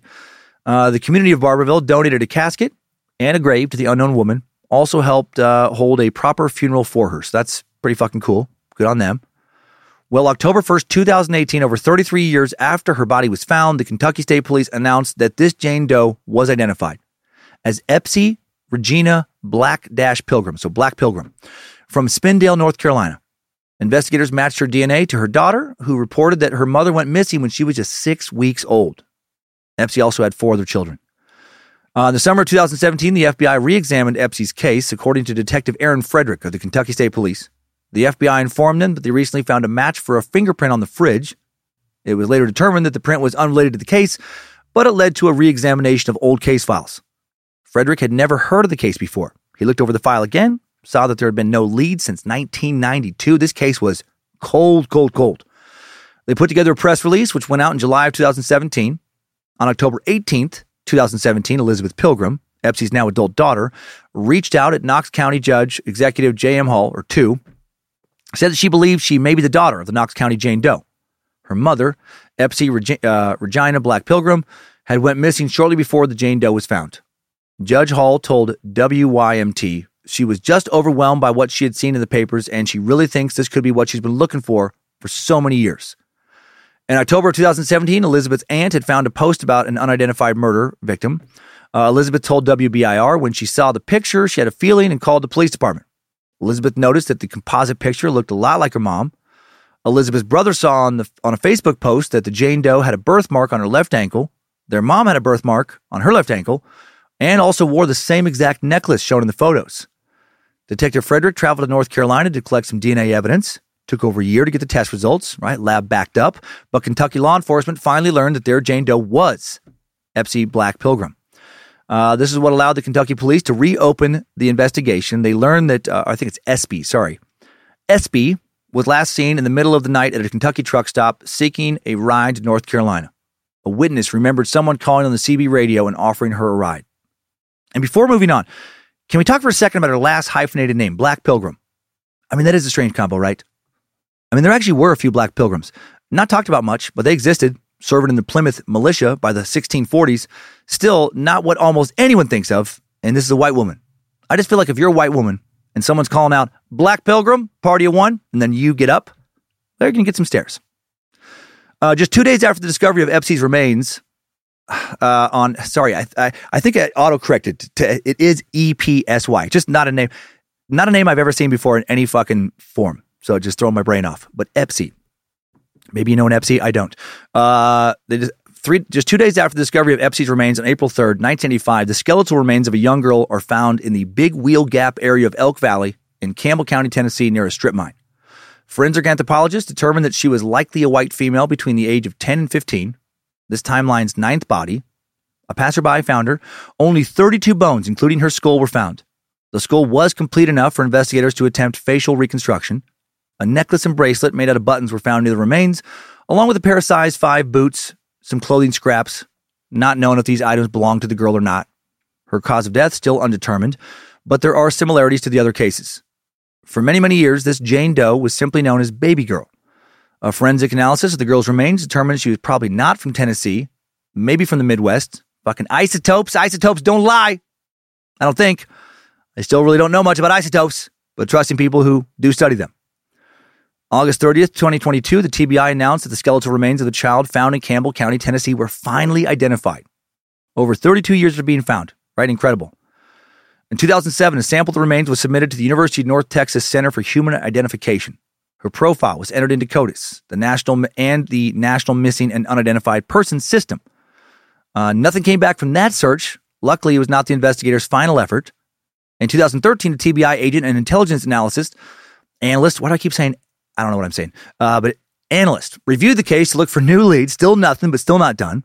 Last year in 2022, assisted by the University of Tennessee Anthropology Department, a sample of her remains was now sent to a private lab called Othram Incorporated where scientists completed forensic genetic genealogy testing. In June, Othram found a possible relative who was living in Indiana. TBI then located several potential family members in Lafayette who confirmed that a member of their family went missing in 1978. Agents obtained familial DNA standards for possible siblings, which were given to the TBI crime lab and entered into CODIS. In August, the UNTCHI, University of North Texas Center for Human Identification, positively identified the Jane Doe as Tracy Sue Walker. She went missing from Lafayette, Indiana in 1978, last seen at the Tippecanoe Mall with a friend. Her mom reported her as a runaway when she disappeared. August 31st, 2022, Tippecanoe County, Indiana Sheriff Bob Goldsmith said that Tracy Sue Walker's case became a priority after all those years. Said, We are going to be meeting this afternoon with Lafayette police detectives. We're going to get the information they have. We've already been on the phone with the Tennessee Bureau of Investigations. We will be assisting them with any follow up that they need. So on our end, the case is back open. I don't know what that's going to look like moving forward. Goldsmith admitted that they were not previously aware of the case, saying, I can't speak for the guys back in 78. Things were totally different. We're talking about typewriters and different forms. Now everything's in a computer. When you do something, you should do a supplemental follow up. Tracy was only 15 when she went missing and was killed likely murdered back in 1978. Hard to say exactly due to the condition her remains were found in. How many other skeletons like hers are still scattered around America waiting to be found?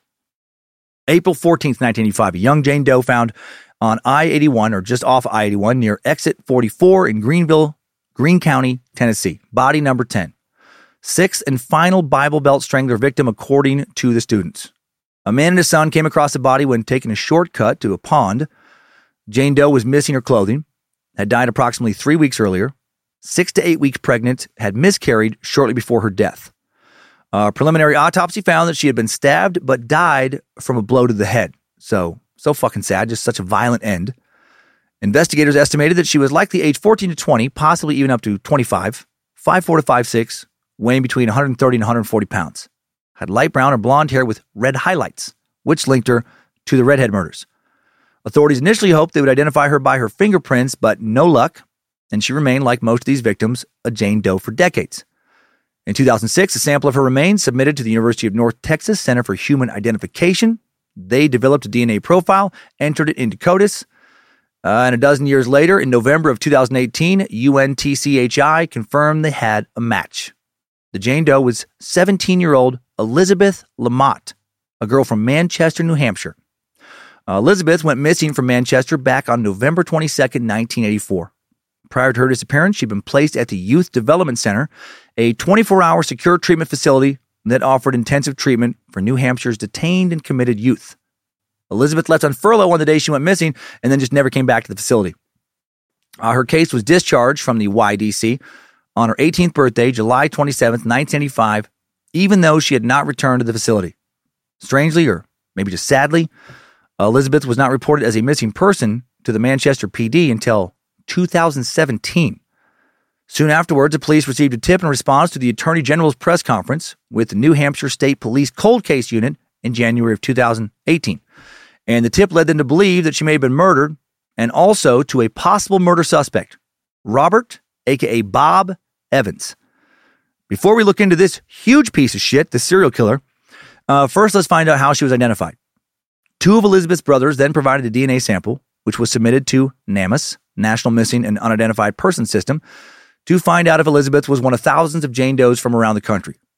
November 13, 2018, the University of North Texas Center for Human Identification notified the Manchester PD that they matched the sibling DNA to the remains of a Jane Doe found in Tennessee, in 1985. Her remains had been at the University of Tennessee since that year. Elizabeth had brown hair and uh, with red highlights again, which linked her, of course, to the redhead murders. Now for the main suspect in her murder, this Bob Evans, fucking founder of the family style American restaurant chain, maker of delicious sausage and banana nut bread. When that motherfucker wasn't whipping up fork tender pot roasts, slow roasted turkey and dressing family dinners, dang hot chicken meals, hot cakes, and double crusted apple pies, he was sexually assaulting and murdering young women across the Midwest. You heard it here first. And you heard it here first because it never happened. But the suspect's name was Bob Evans, just like the restaurant that I do enjoy. Except that wasn't his real name, just one of many he went by. This son of a bitch went by so many aliases, he became known as the Chameleon Killer. Real name, Terry Peter Rasmussen, an American serial killer. Uh, Terry Peter, unfortunate combo, uh, was believed before he died in prison in 2010 to be responsible for the murders of the Allenstown Four, a woman and three children found in barrels in 1985 and 2000. DNA evidence would connect him to these killings in 2017. Rasmussen was born in Colorado December 23, 1943, dropped out of high school in Phoenix, Arizona his sophomore year, served in the Navy from 1961 to 1967. Following the Navy, uh, moved to Hawaii briefly to work at his parents' shoe shop. Excuse me. Uh, Rasmussen got married in Hawaii and then moved back to Phoenix with his family. He and his wife would have twin daughters. The family would soon move to California, then back to Phoenix, and shortly thereafter, the arrest began. Rasmussen was arrested for aggravated assault in April of 1973. Uh, uh, April 30th, 1973, he was arrested in Phoenix on a fugitive from justice charge. June of 75, arrested a second time for aggravated assault, and his wife left him shortly after he was arrested, and he would be a absentee dad shortly thereafter. December of 1975, uh, 1975 Rasmussen visited his now ex-wife and kids unannounced in Payson, Arizona. He was accompanied by an unidentified woman, said he was living in the Casa del Rey apartments in Ingleside, Texas, and then his family would never see him again after that visit. Around this time, Rasmussen became involved with a woman named Marlise Elizabeth Honeychurch, a divorced mother of two. Marlise might have been the woman who was with him in Payson. Uh, Marlise was born in Connecticut in 1954. Her first daughter, Marie Elizabeth Vaughn, born in 1971, and her second daughter, Sarah Lynn McWaters, born in 1977. Marlise was last seen by her family during Thanksgiving 1978 at her mom's house in La Puente, California. She introduced her family to Rasmussen, who reportedly used his real name at that time when he met him. Marlise got into some kind of heated argument with her mom during the visit, left with their kids and Rasmussen, and was never seen again. Marlise's sister, Paula Hodges, doesn't remember the argument, but told ABC 2020 decades later, My mom might have said something to her as, He's too old for you. Why are you with him? She went with Terry. They left, never called, never contacted nobody, just disappeared. Marlise was only 24 when she went missing. Rasmussen was 35, and the police believe she died a couple years later when she was 26 or 27.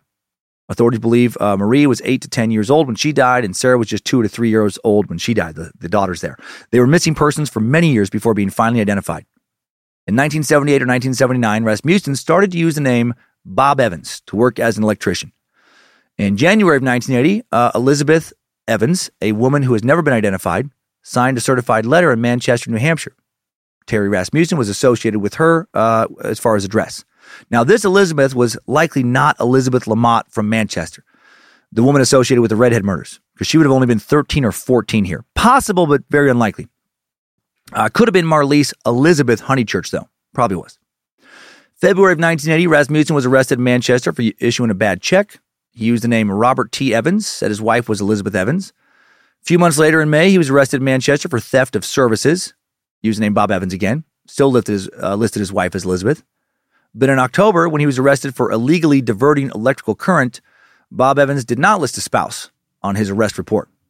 November of 1981, Rasmussen and his new girlfriend, 23 year old Denise Bowden, a woman from Manchester, uh, went missing just after Thanksgiving along with Denise's six month old daughter. Denise, never been seen since. More on her daughter in a bit. Rasmussen showed up again in 1984 as an employee at an electrical company in Los Alamitos, California arrested for a DUI in May of 1985 in Cypress, California, now using the name Curtis Mayo Kimball. Several months later, November of 1985, a barrel is found near Bear Brook State Park in Allenstown, New Hampshire. Uh, the barrel contained the remains of an adult female and a female child. 11 year old Jesse Morgan and his friends were, they found the barrel first, a few months earlier. He later told ABC 2020, We were playing a game of hide and seek. I was approached by one of the kids in the group that he had come upon a barrel out in the middle of the woods, which was off the trail, it was just odd that the barrel was out there. It was a slightly rusted dark blue barrel. It's a blue 55 gallon steel drum, just kind of sitting out there in the woods. The brother that found the barrel went over to it, tried to lift the top off the barrel, and when he did, we were just hit with a smell that was absolutely putrid. One of the brothers just pushed the barrel over, and we watched the barrel fall on its side.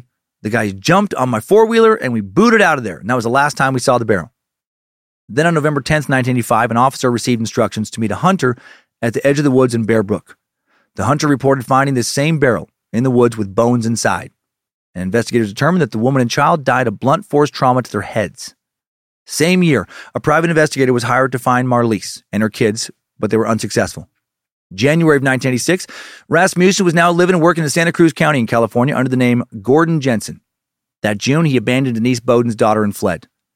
Rasmussen had claimed that, quote, Lisa was his biological daughter, and Lisa was taken into protective custody in 1986 after a failed adoption attempt between Rasmussen and a California couple. So this fucker tried to make some money selling the baby whose mom he had murdered.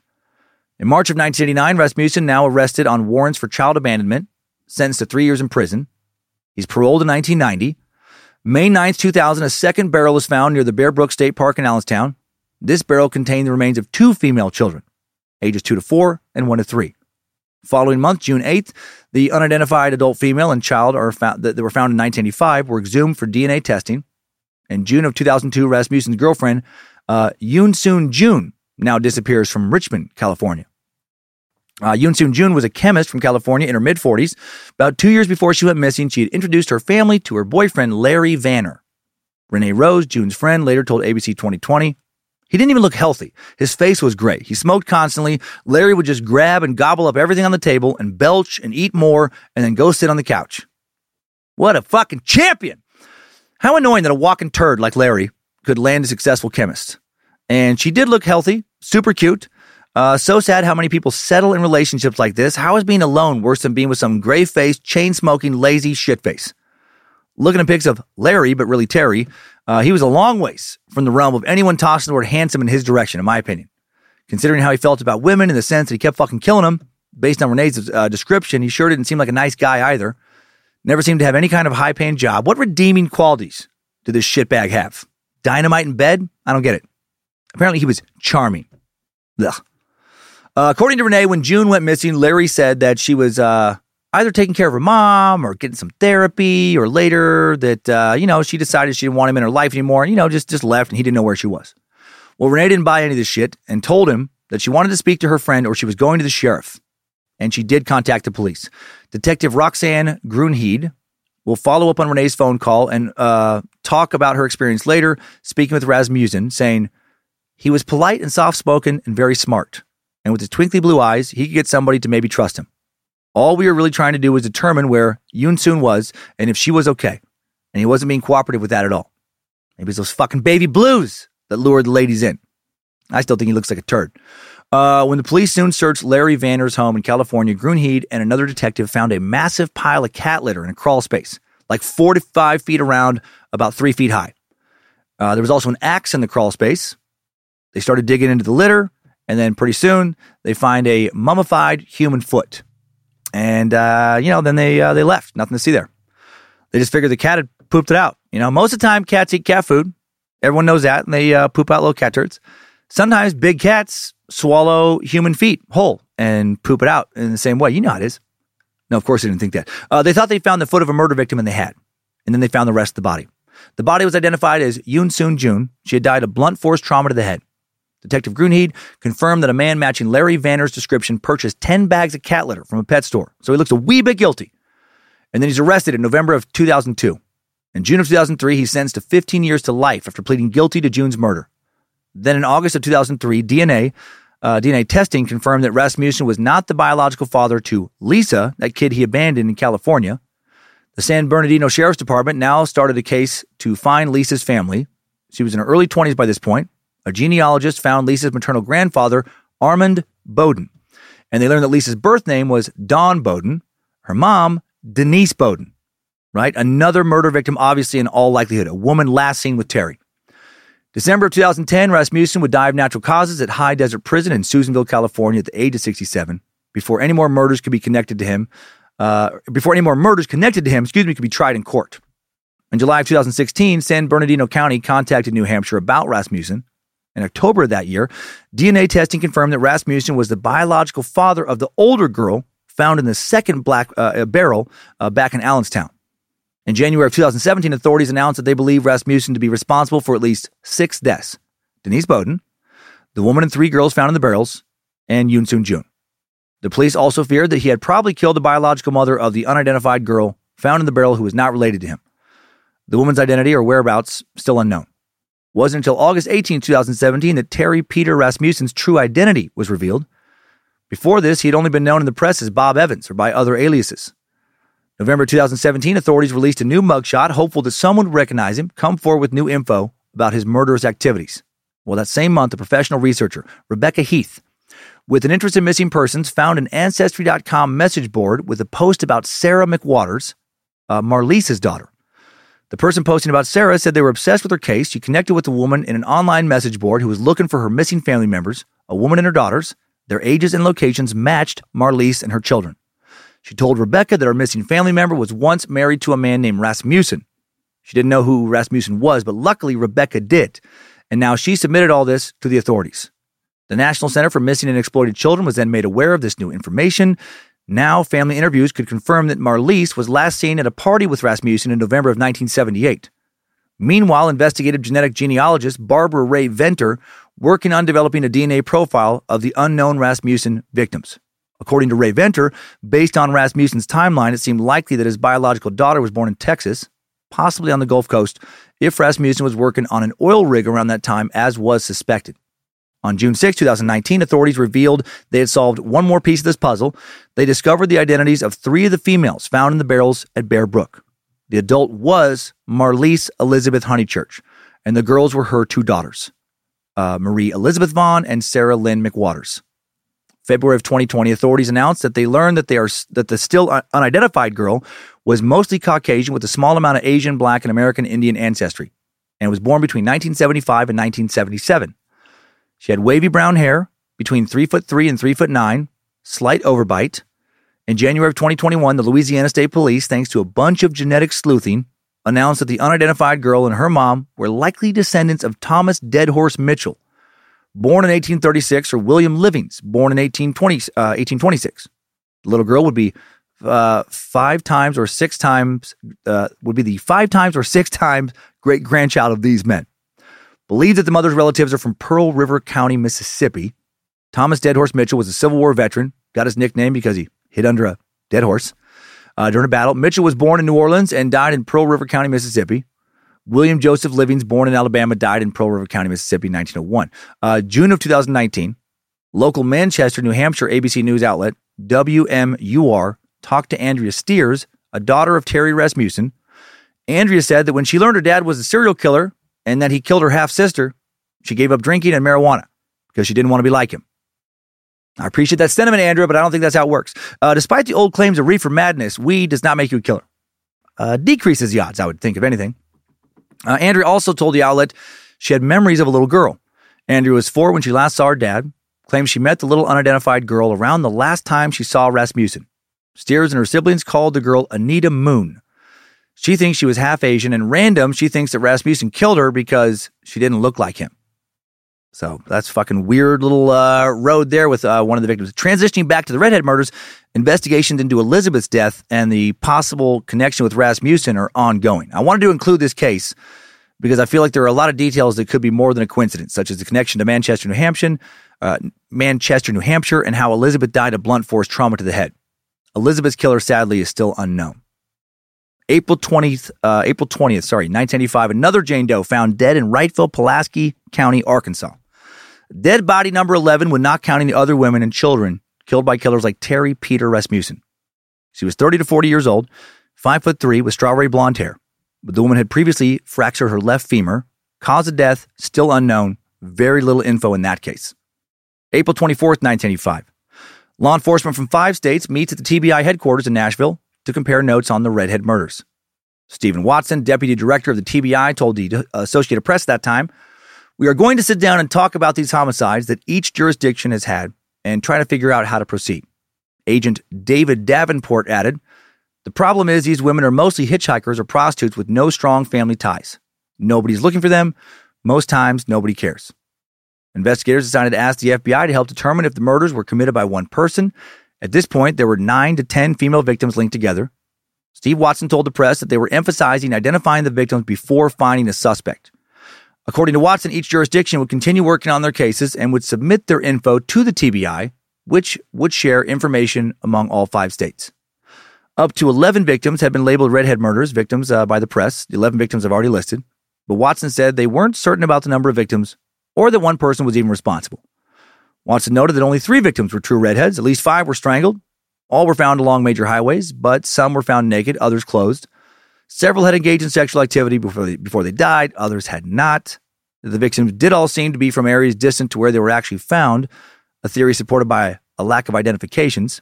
At the time, Watson refused to comment on Jerry Leon John's connection to the case, while Knox County Chief Detective John Maples did tell the AP he didn't consider Johns a suspect. Jumping over two years ahead now. August 29, 1987, sanitation workers find the burned remains of another Jane Doe, body number 12 behind several dumpsters on I 58, about two and a half miles south of Kingston, Roane County, Tennessee. No one had uh, been reported missing in Kingston or Roane County, but local investigator Daryl Sermons told the press with the interstate going through the county, she could be from anywhere. This woman was white, 25 to 35 years old, 5 foot 8, 125 to 135 pounds, medium brown hair, she had silicone breast implants, had once been shot in the neck, bullet still lodged in her fucking spine, but that was not her cause of death. It was an old injury. How sad. Right when she died, not this woman's first encounter with extreme violence. Her identity remains unknown, as does her killer. December 16th, 1988, yet another Jane Doe found on uh, in Rising Fawn, Georgia, along the east side of northbound I 59, about five miles from the Georgia Alabama state line. Body 13. She had been strangled. In the mid 2000s, when this case was re examined, investigators found more evidence, sent it to the FBI lab, where uh, analysts uh, developed a victim DNA profile, entered it into the missing persons DNA database. 2015, the case was re examined again. Now, a Georgia Bureau of Investigation forensic artist did new clay renderings and composites for an age progression. The GBI also contacted the FBI about using a new type of genealogy that had helped solve other cold cases. Seven years later, this extra effort finally pays off. March 24th, 2022, the GBI reports that the unidentified woman uh, is 19 year old, or so, sorry, was 19 year old Stacy Lynn Chahorski. Uh, Stacy was reported missing in Michigan, January 17th, 1989, by her mom. Her mom last heard from her September 15th, 1988. Stacy said she was traveling to Flint, Michigan from North Carolina. In 2010, detectives from the Norton Shores, Michigan Police Department collected a fingerprint card from relatives, which led to Stacy's identification after Georgia authorities contacted them. Half a year later, September 6, 2022, the GBI wrote a news release that Henry Frederick Wise was now suspected in the death of Stacy Chahorski. An unknown male's DNA had been found at the crime scene back in 88, couldn't be matched to anyone at that time. Based on the body's location, investigators thought a truck driver was involved. After Stacy was identified, the Georgia Bureau of Investigation asked the FBI to help in identifying a male suspect. DNA was sent to Othram Incorporated. Their scientists used genome sequencing to develop a genealogical profile. June of 2022, using the new profile, FBI genealogists developed some leads, and the GBI began to interview potential family members and obtain DNA swabs for comparison. That'd be so fucking weird to get like a phone call from the FBI or some lab associated with the FBI, and they just want to like uh, ask you some questions. You know, maybe get a DNA sample, not because they're looking into you, but because they're looking into some like random distant relative of yours. Uh, well, this all led. I, have been waiting for that call, you know, for years. You know, just uh, what do you do? What? Where was my dad? No, this all led to establishing Henry Frederick Wise, also known as Hoss. Hoss Wise as the main suspect. His DNA was found at the crime scene, so good chance he was her killer. Well, Hoss had a criminal record in Florida, Georgia, and North Carolina for theft, assault, and obstruction of police uh, and obstruction of a police officer. I found a picture of Hoss online, and he did look like a dude known as Hoss. Uh, looks like a character out of the uh, original Dukes of Hazzard, like Bo and Luke Duke's mechanic buddy Cooter Davenport's underling or something. Like he, like he worked at the local scrapyard where Cooter got his spare parts. Maybe uh, sometimes did some dirt from Boss Hogg. Well, Hoss would have been 34 years old in 1988. He was a truck driver for a North Carolina trucking company, so that fits. Often drove from Chattanooga to Birmingham to Nashville.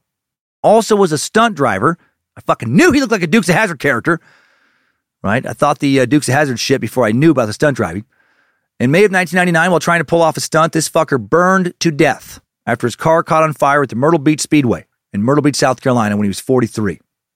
So, you know, sucks that they uh, weren't able to put him in prison for the murder, but uh, pretty cool that he burned alive. Backing up now to the murder timeline. May 7th, 1990, another Jane Doe found in Maysville, Arkansas, off Highway 102 near the Oklahoma and Missouri state lines. Body number 14. She will only be known as the Benton County Jane Doe for over three decades. Several bones and what looked like a shot, uh, looked like shotgun wadding found at the crime scene. Number four, buckshot pellets found under the victim's skull.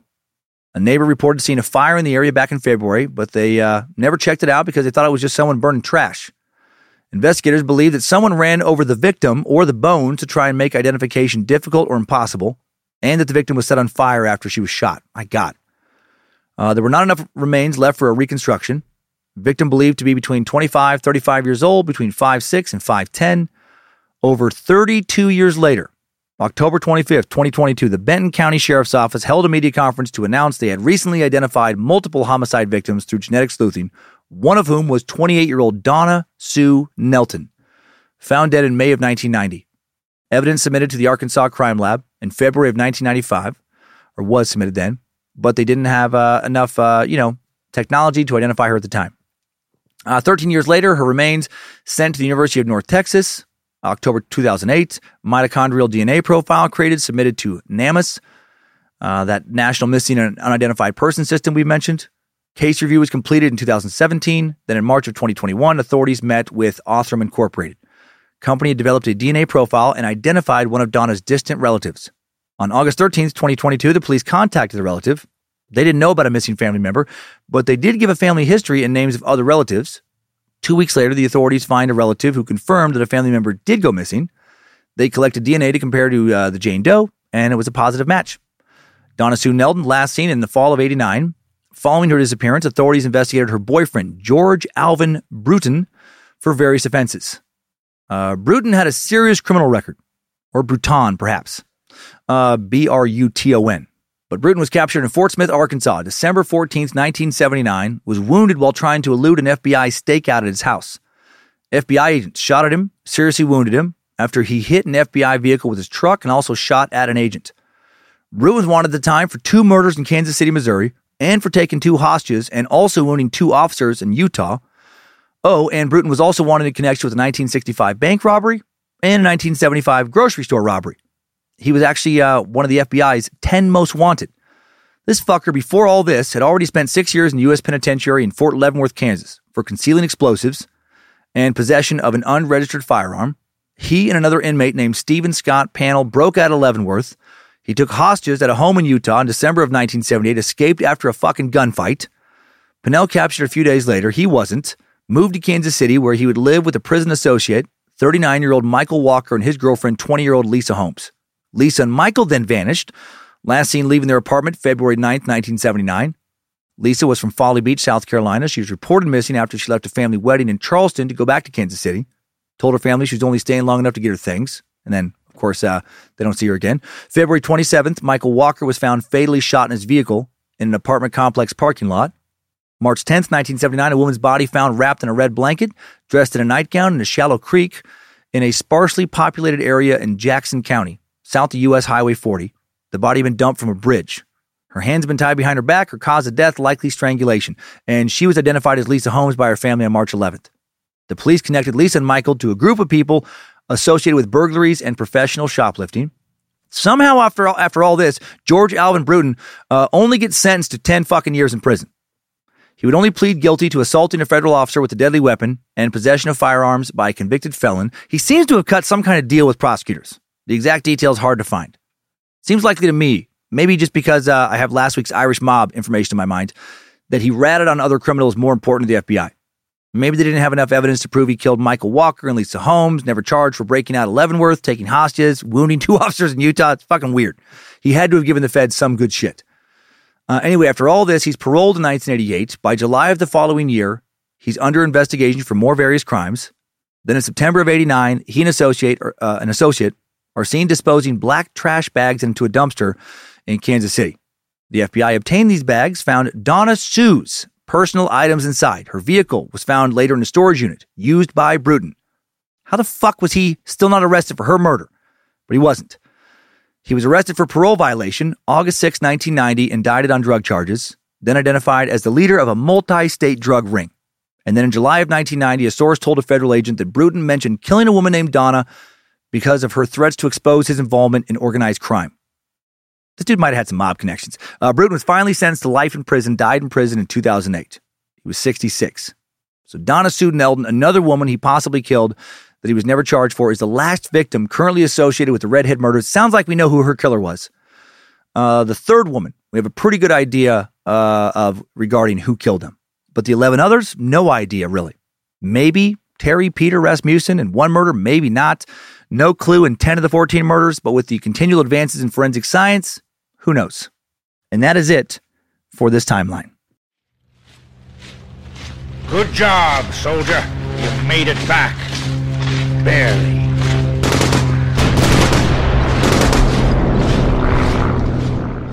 Before wrapping this date heavy story up with a few final thoughts, uh, how about one more sponsor? A very real one. One that originated in episode 234 of the Elon School Suck, and one that just makes sense for today. Can you guess what it is? I bet you can. Today's Time Suck is, of course, brought to you by Dad Watch, a 501c nonprofit dedicated to solving dad related crimes. Dad Watch stands for Dads Are Disappearing Where All the Corpses Hide. Hi, Dan Cummins, Dad Watch founder. Did you know that roughly 50,000 people go missing in the U.S. each and every year? They're never found. And that many dads conveniently can't remember exactly what they were doing, where they were when those people went missing. Coincidence? Come on. We here at Dad Watch don't think so. The majority of the redhead and Bible Belt Strangler murders have no known suspects, but you can bet your sweet ass that all of the murderers are dads. Dads kill. It's what they do. It's what they've always done.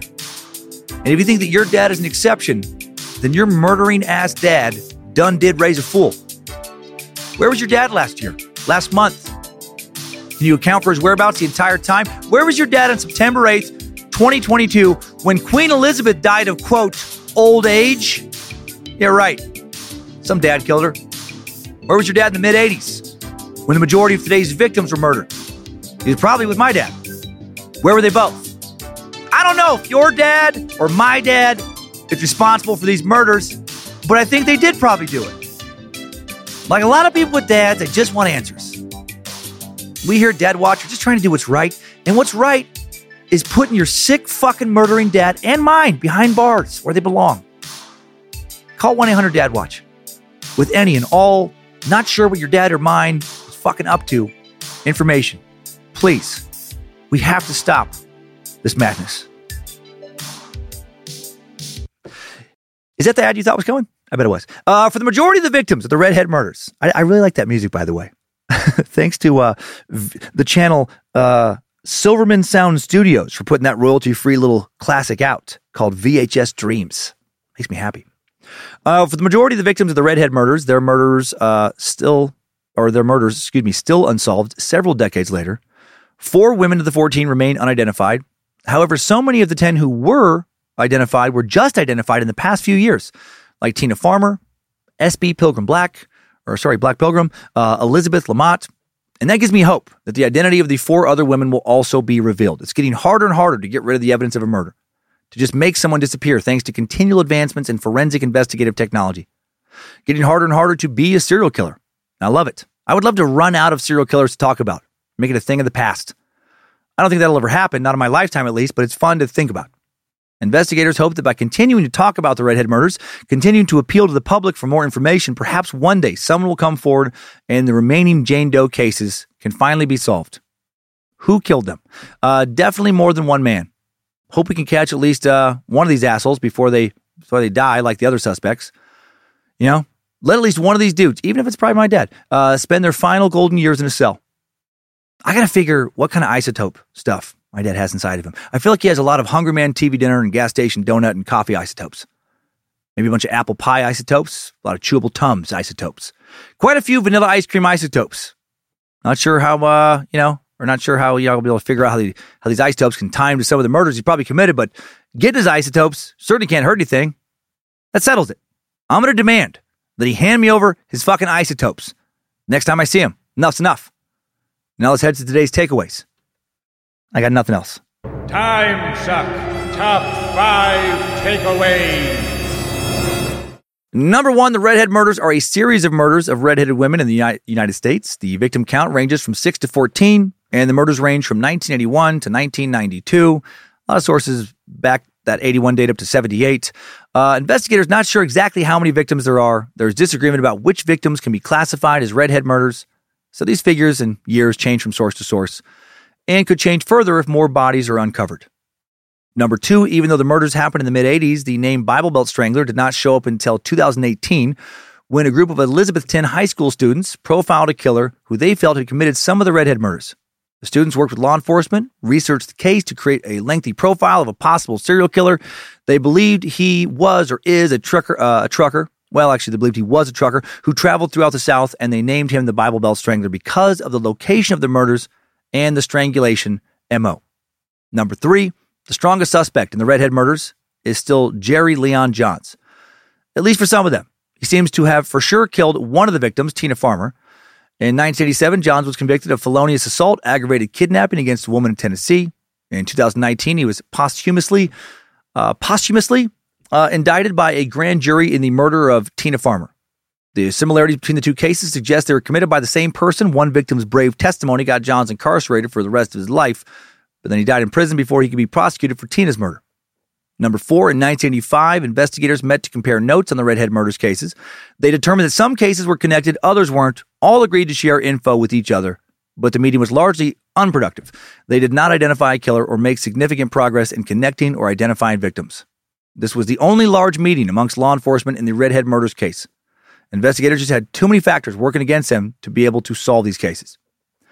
And number five, new info. Let's talk about another serial killer truck driver who killed in the same area where these women were found. Bruce D. Mendenhall is an American serial killer who was arrested in Tennessee in July of 2007.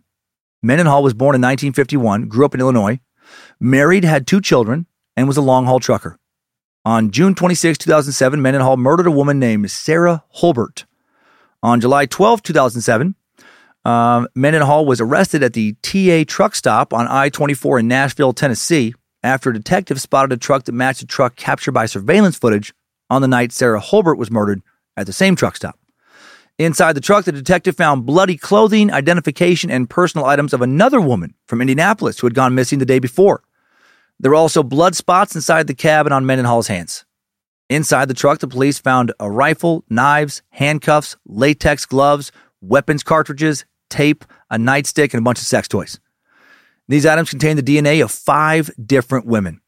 Mendenhall's victims were mostly young sex workers. He implicated himself in the murder of both Sarah Hulbert, and Samantha Winters, who was found in a trash can at a truck stop in Lebanon, Tennessee, June 6, 2007.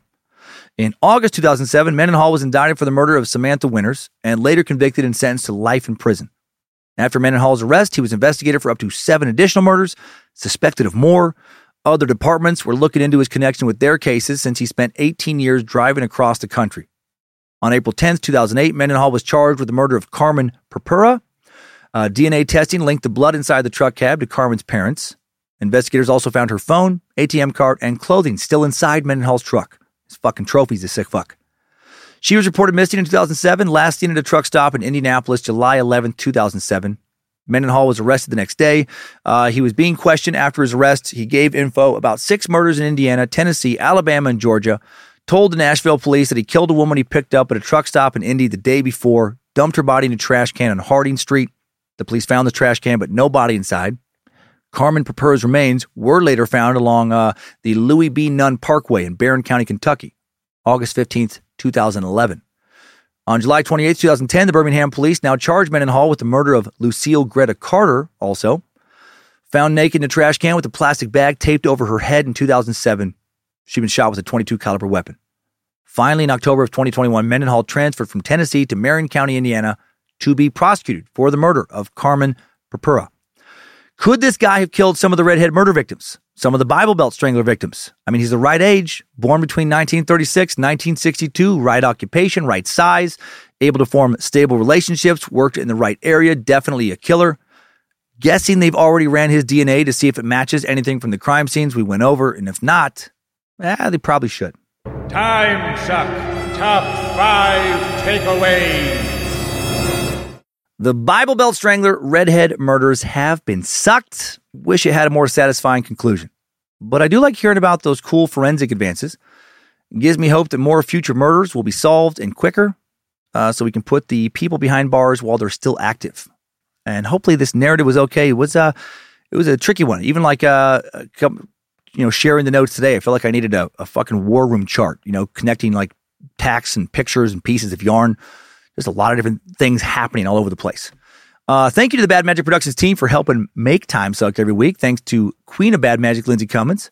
Thanks to, uh, I believe it's Mr. Logan Keith producing today, the Art Warlock, and uh, doing some the directing. And thanks to Tyler C for the production. Thanks to BitElixir for upkeep on the Time Suck app the art, War- the art warlock again for creating the merch at badmagicmerch.com and for helping run our socials along with the Suck Ranger and a team led by social media strategist Ryan Handelsman and currently managed by Emily Licardi. Thanks to producer Olivia Lee for the initial research this week. And thanks to the All Seeing Eyes moderating the Cult of the Curious private Facebook page, the Mod Squad for making sure Discord keeps running smooth, everyone over on the Time Sucks subreddit and the Bad Magic subreddit. I got a little Reddit notification the other day. Uh, yeah, thanks to uh, thanks to Bert Kreischer for saying some some nice things about me when interviewing Kelsey Cook recently. That was very very kind, unprompted. So I was, uh, and I guess uh, in the comments there was some other podcasters lately saying some stuff. So that's cool. Uh, and thanks to the many fantastic sacks doing so much within this community. Next week on Time Suck. I, sometimes I don't like to say that I'm excited for a serial killer suck, but I am.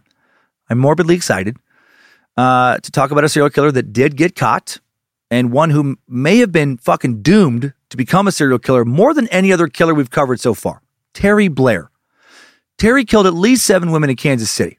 Of course he did. His mom killed his stepdad when he was 16. His brother killed a woman 16 months later. His sister helped kill a guy. And these aren't the only murderers in his family. and there are rapists and more, uh, you know, people committing crazy crimes. I have never come across a more fucking murderous family than Terry's family.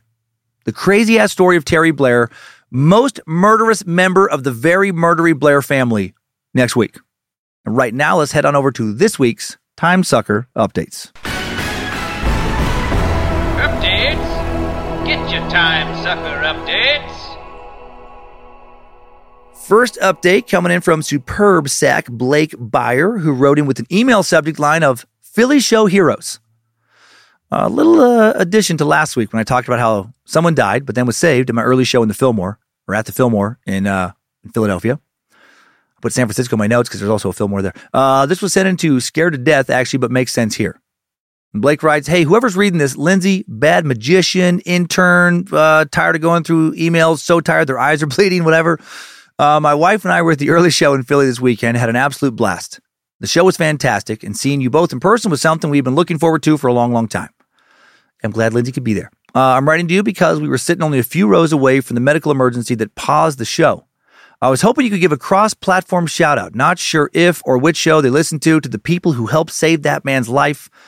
We saw the entire event unfold, offered to get involved. However, the situation was being handled masterfully by several of your amazing fans, known to us only as Flannel Shirt Guy and Pink Hair Woman.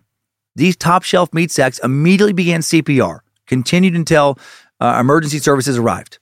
It was quite a scary situation, but these heroes didn't hesitate to get involved and did eventually get him breathing again before being taken away. It was a powerful moment of selflessness and heroism that deserves some recognition. Oh, yeah, it sure fucking was. Well, not sure still who Flannel Shirt Guy was, but 99% sure Pink Hair Woman was Marlena Lesby. So hail Marlena. And glad you got to witness that heroism, Blake. So, uh, so incredible. Still hoping to hear how the guy who went into cardiac arrest is doing now. Well, now Blake adds, on a completely separate and optional note, my lovely, considerate, and selfless wife was kind enough to plan months ahead to give me a spoopy shout out in time for my birthday. And that's a scared of death thing. Uh, however, here we are three months past her birthday, and I'm just emailing you now. Shame, shame, I know. She's the absolute best. So it has become a running gag between us for her to cheerfully ask every Wednesday, Did you listen to the most recent Scared to Death? followed by Still no spoopy shout out, huh? Well, no spoopy shout out here on Time Suck, but I will give her a regular shout out. Scout, your swamp monster husband, Blake, loves the shit out of you. Sure, he's an idiot and forgets to be as thoughtful as you are in many ways. He reminds me of me in that way. But know that he knows he is so lucky to have such an amazingly loving and supportive person as you, not just as his wife, but his best friend too. He loves you, cannot wait to add a little newt to the family. And finally, know that Blake added some really nice stuff about liking what we do here, being inspired to be a decent sack and chase his fucking dreams. He's a good one, that Blake. And he ended his message with, May Nimrod smile upon all who inhabit the Suck Dungeon. Hail Lucifina, and give Penny Pooper and Ginger a squeeze till they squeak for me. Well, thank you, Blake. I'll fucking squeak those little fluffy idiots. Penny Pooper and Gigi Bell. And now, uh, shitty sucker, a shitty New Orleans sucker, Roxanne, sent in something that just cracked me up. she writes, Hi, Time Suck crew. I'm a new mother of twin boys, and time has become more valuable than ever these past two months. Sometimes I'll listen to Time Suck while I'm straightening up the house or getting another load of laundry going, but I'll never get through a whole episode in one go.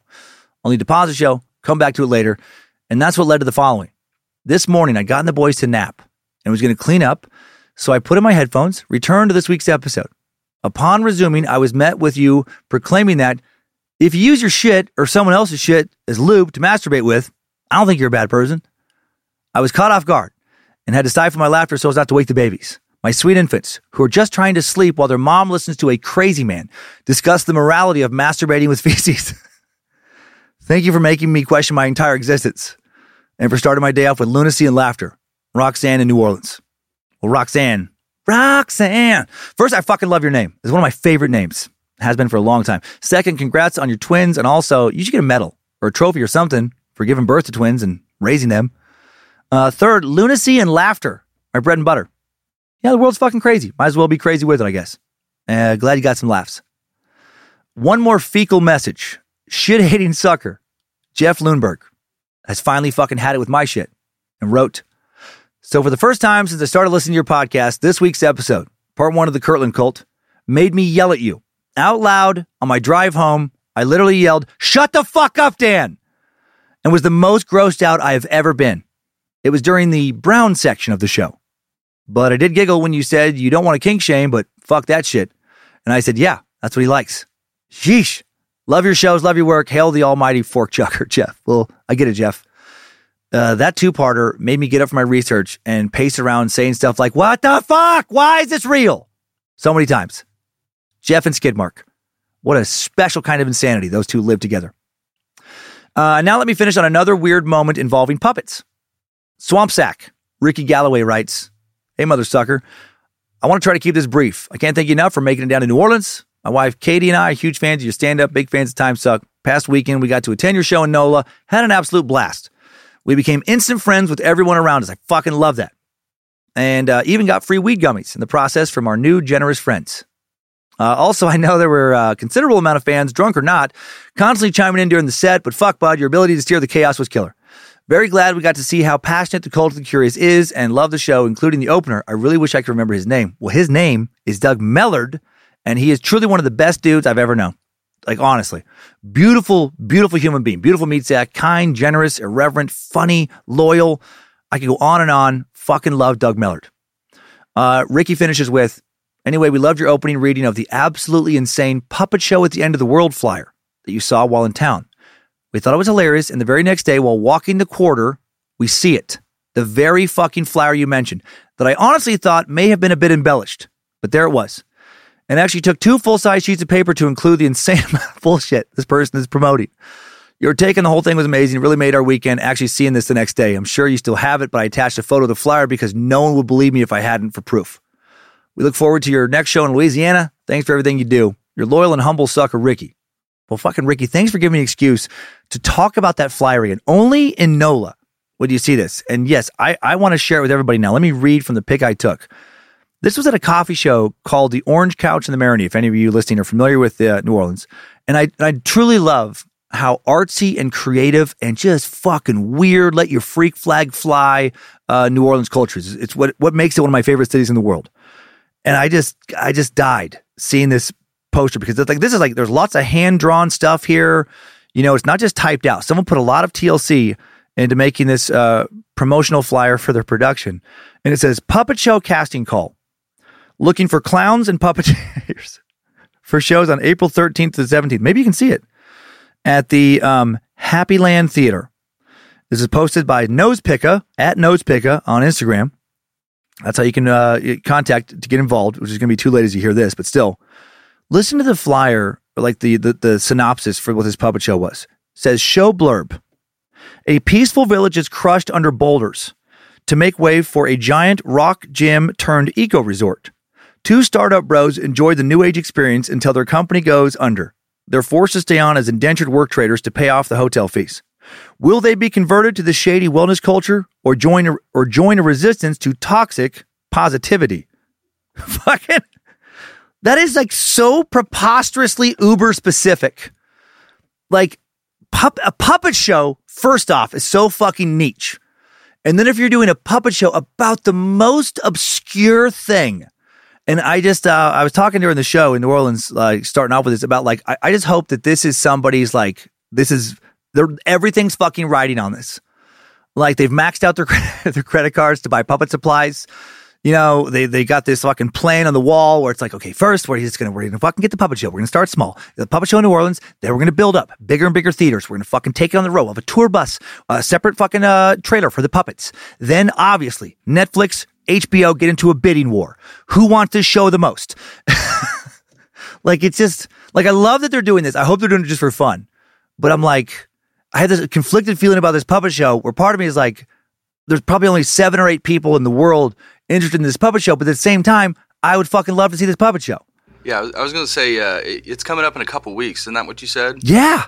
If there's But when, when, anybody it- when this there- episode when this episode releases, I think it's going to be like within a day or two. okay, if if it gives anybody time, definitely if if you can Oh check it out. Please report. Yeah, Please sneak sneak a video and send the video to us. I honestly hope that it is fucking phenomenal. Oh, that'd be awesome. Yeah, Yeah. just like the same. You, I mean, I haven't seen the flyer, but you said it, a lot of work went into that. Oh, I'd yeah. assume Mhm. the production as well. So I hope it's top notch. Someone's down there. Get a sneak peek and, and let us know. Yeah, and, and I truly hope that I'm proven wrong. I would love this show two years from now to be trending number one on Netflix. yeah, right. It gets picked up. It's the it's the most talked about fucking new show uh, of the last like decade. It's like earth shattering. Earth shattering. It fucking revolutionizes puppetry, Yeah. uh, and and also just like uh, social commentary. social commentary. co- social commentary. Uh, thanks everyone for the updates. Next time, suckers. I needed that. We all did. Thanks for listening to another Bad Magic Productions podcast, everybody. Scared to Death Time Suck each week, Secret Suck uh, each week for you Patreon supporting Space Lizards. Uh, please don't run off with my dad and start adding to this uh, poor nation's unsolved murders this week. Just uh, stay away from him. Ke- Keep an eye on him, but you know, keep your distance while you keep on sucking.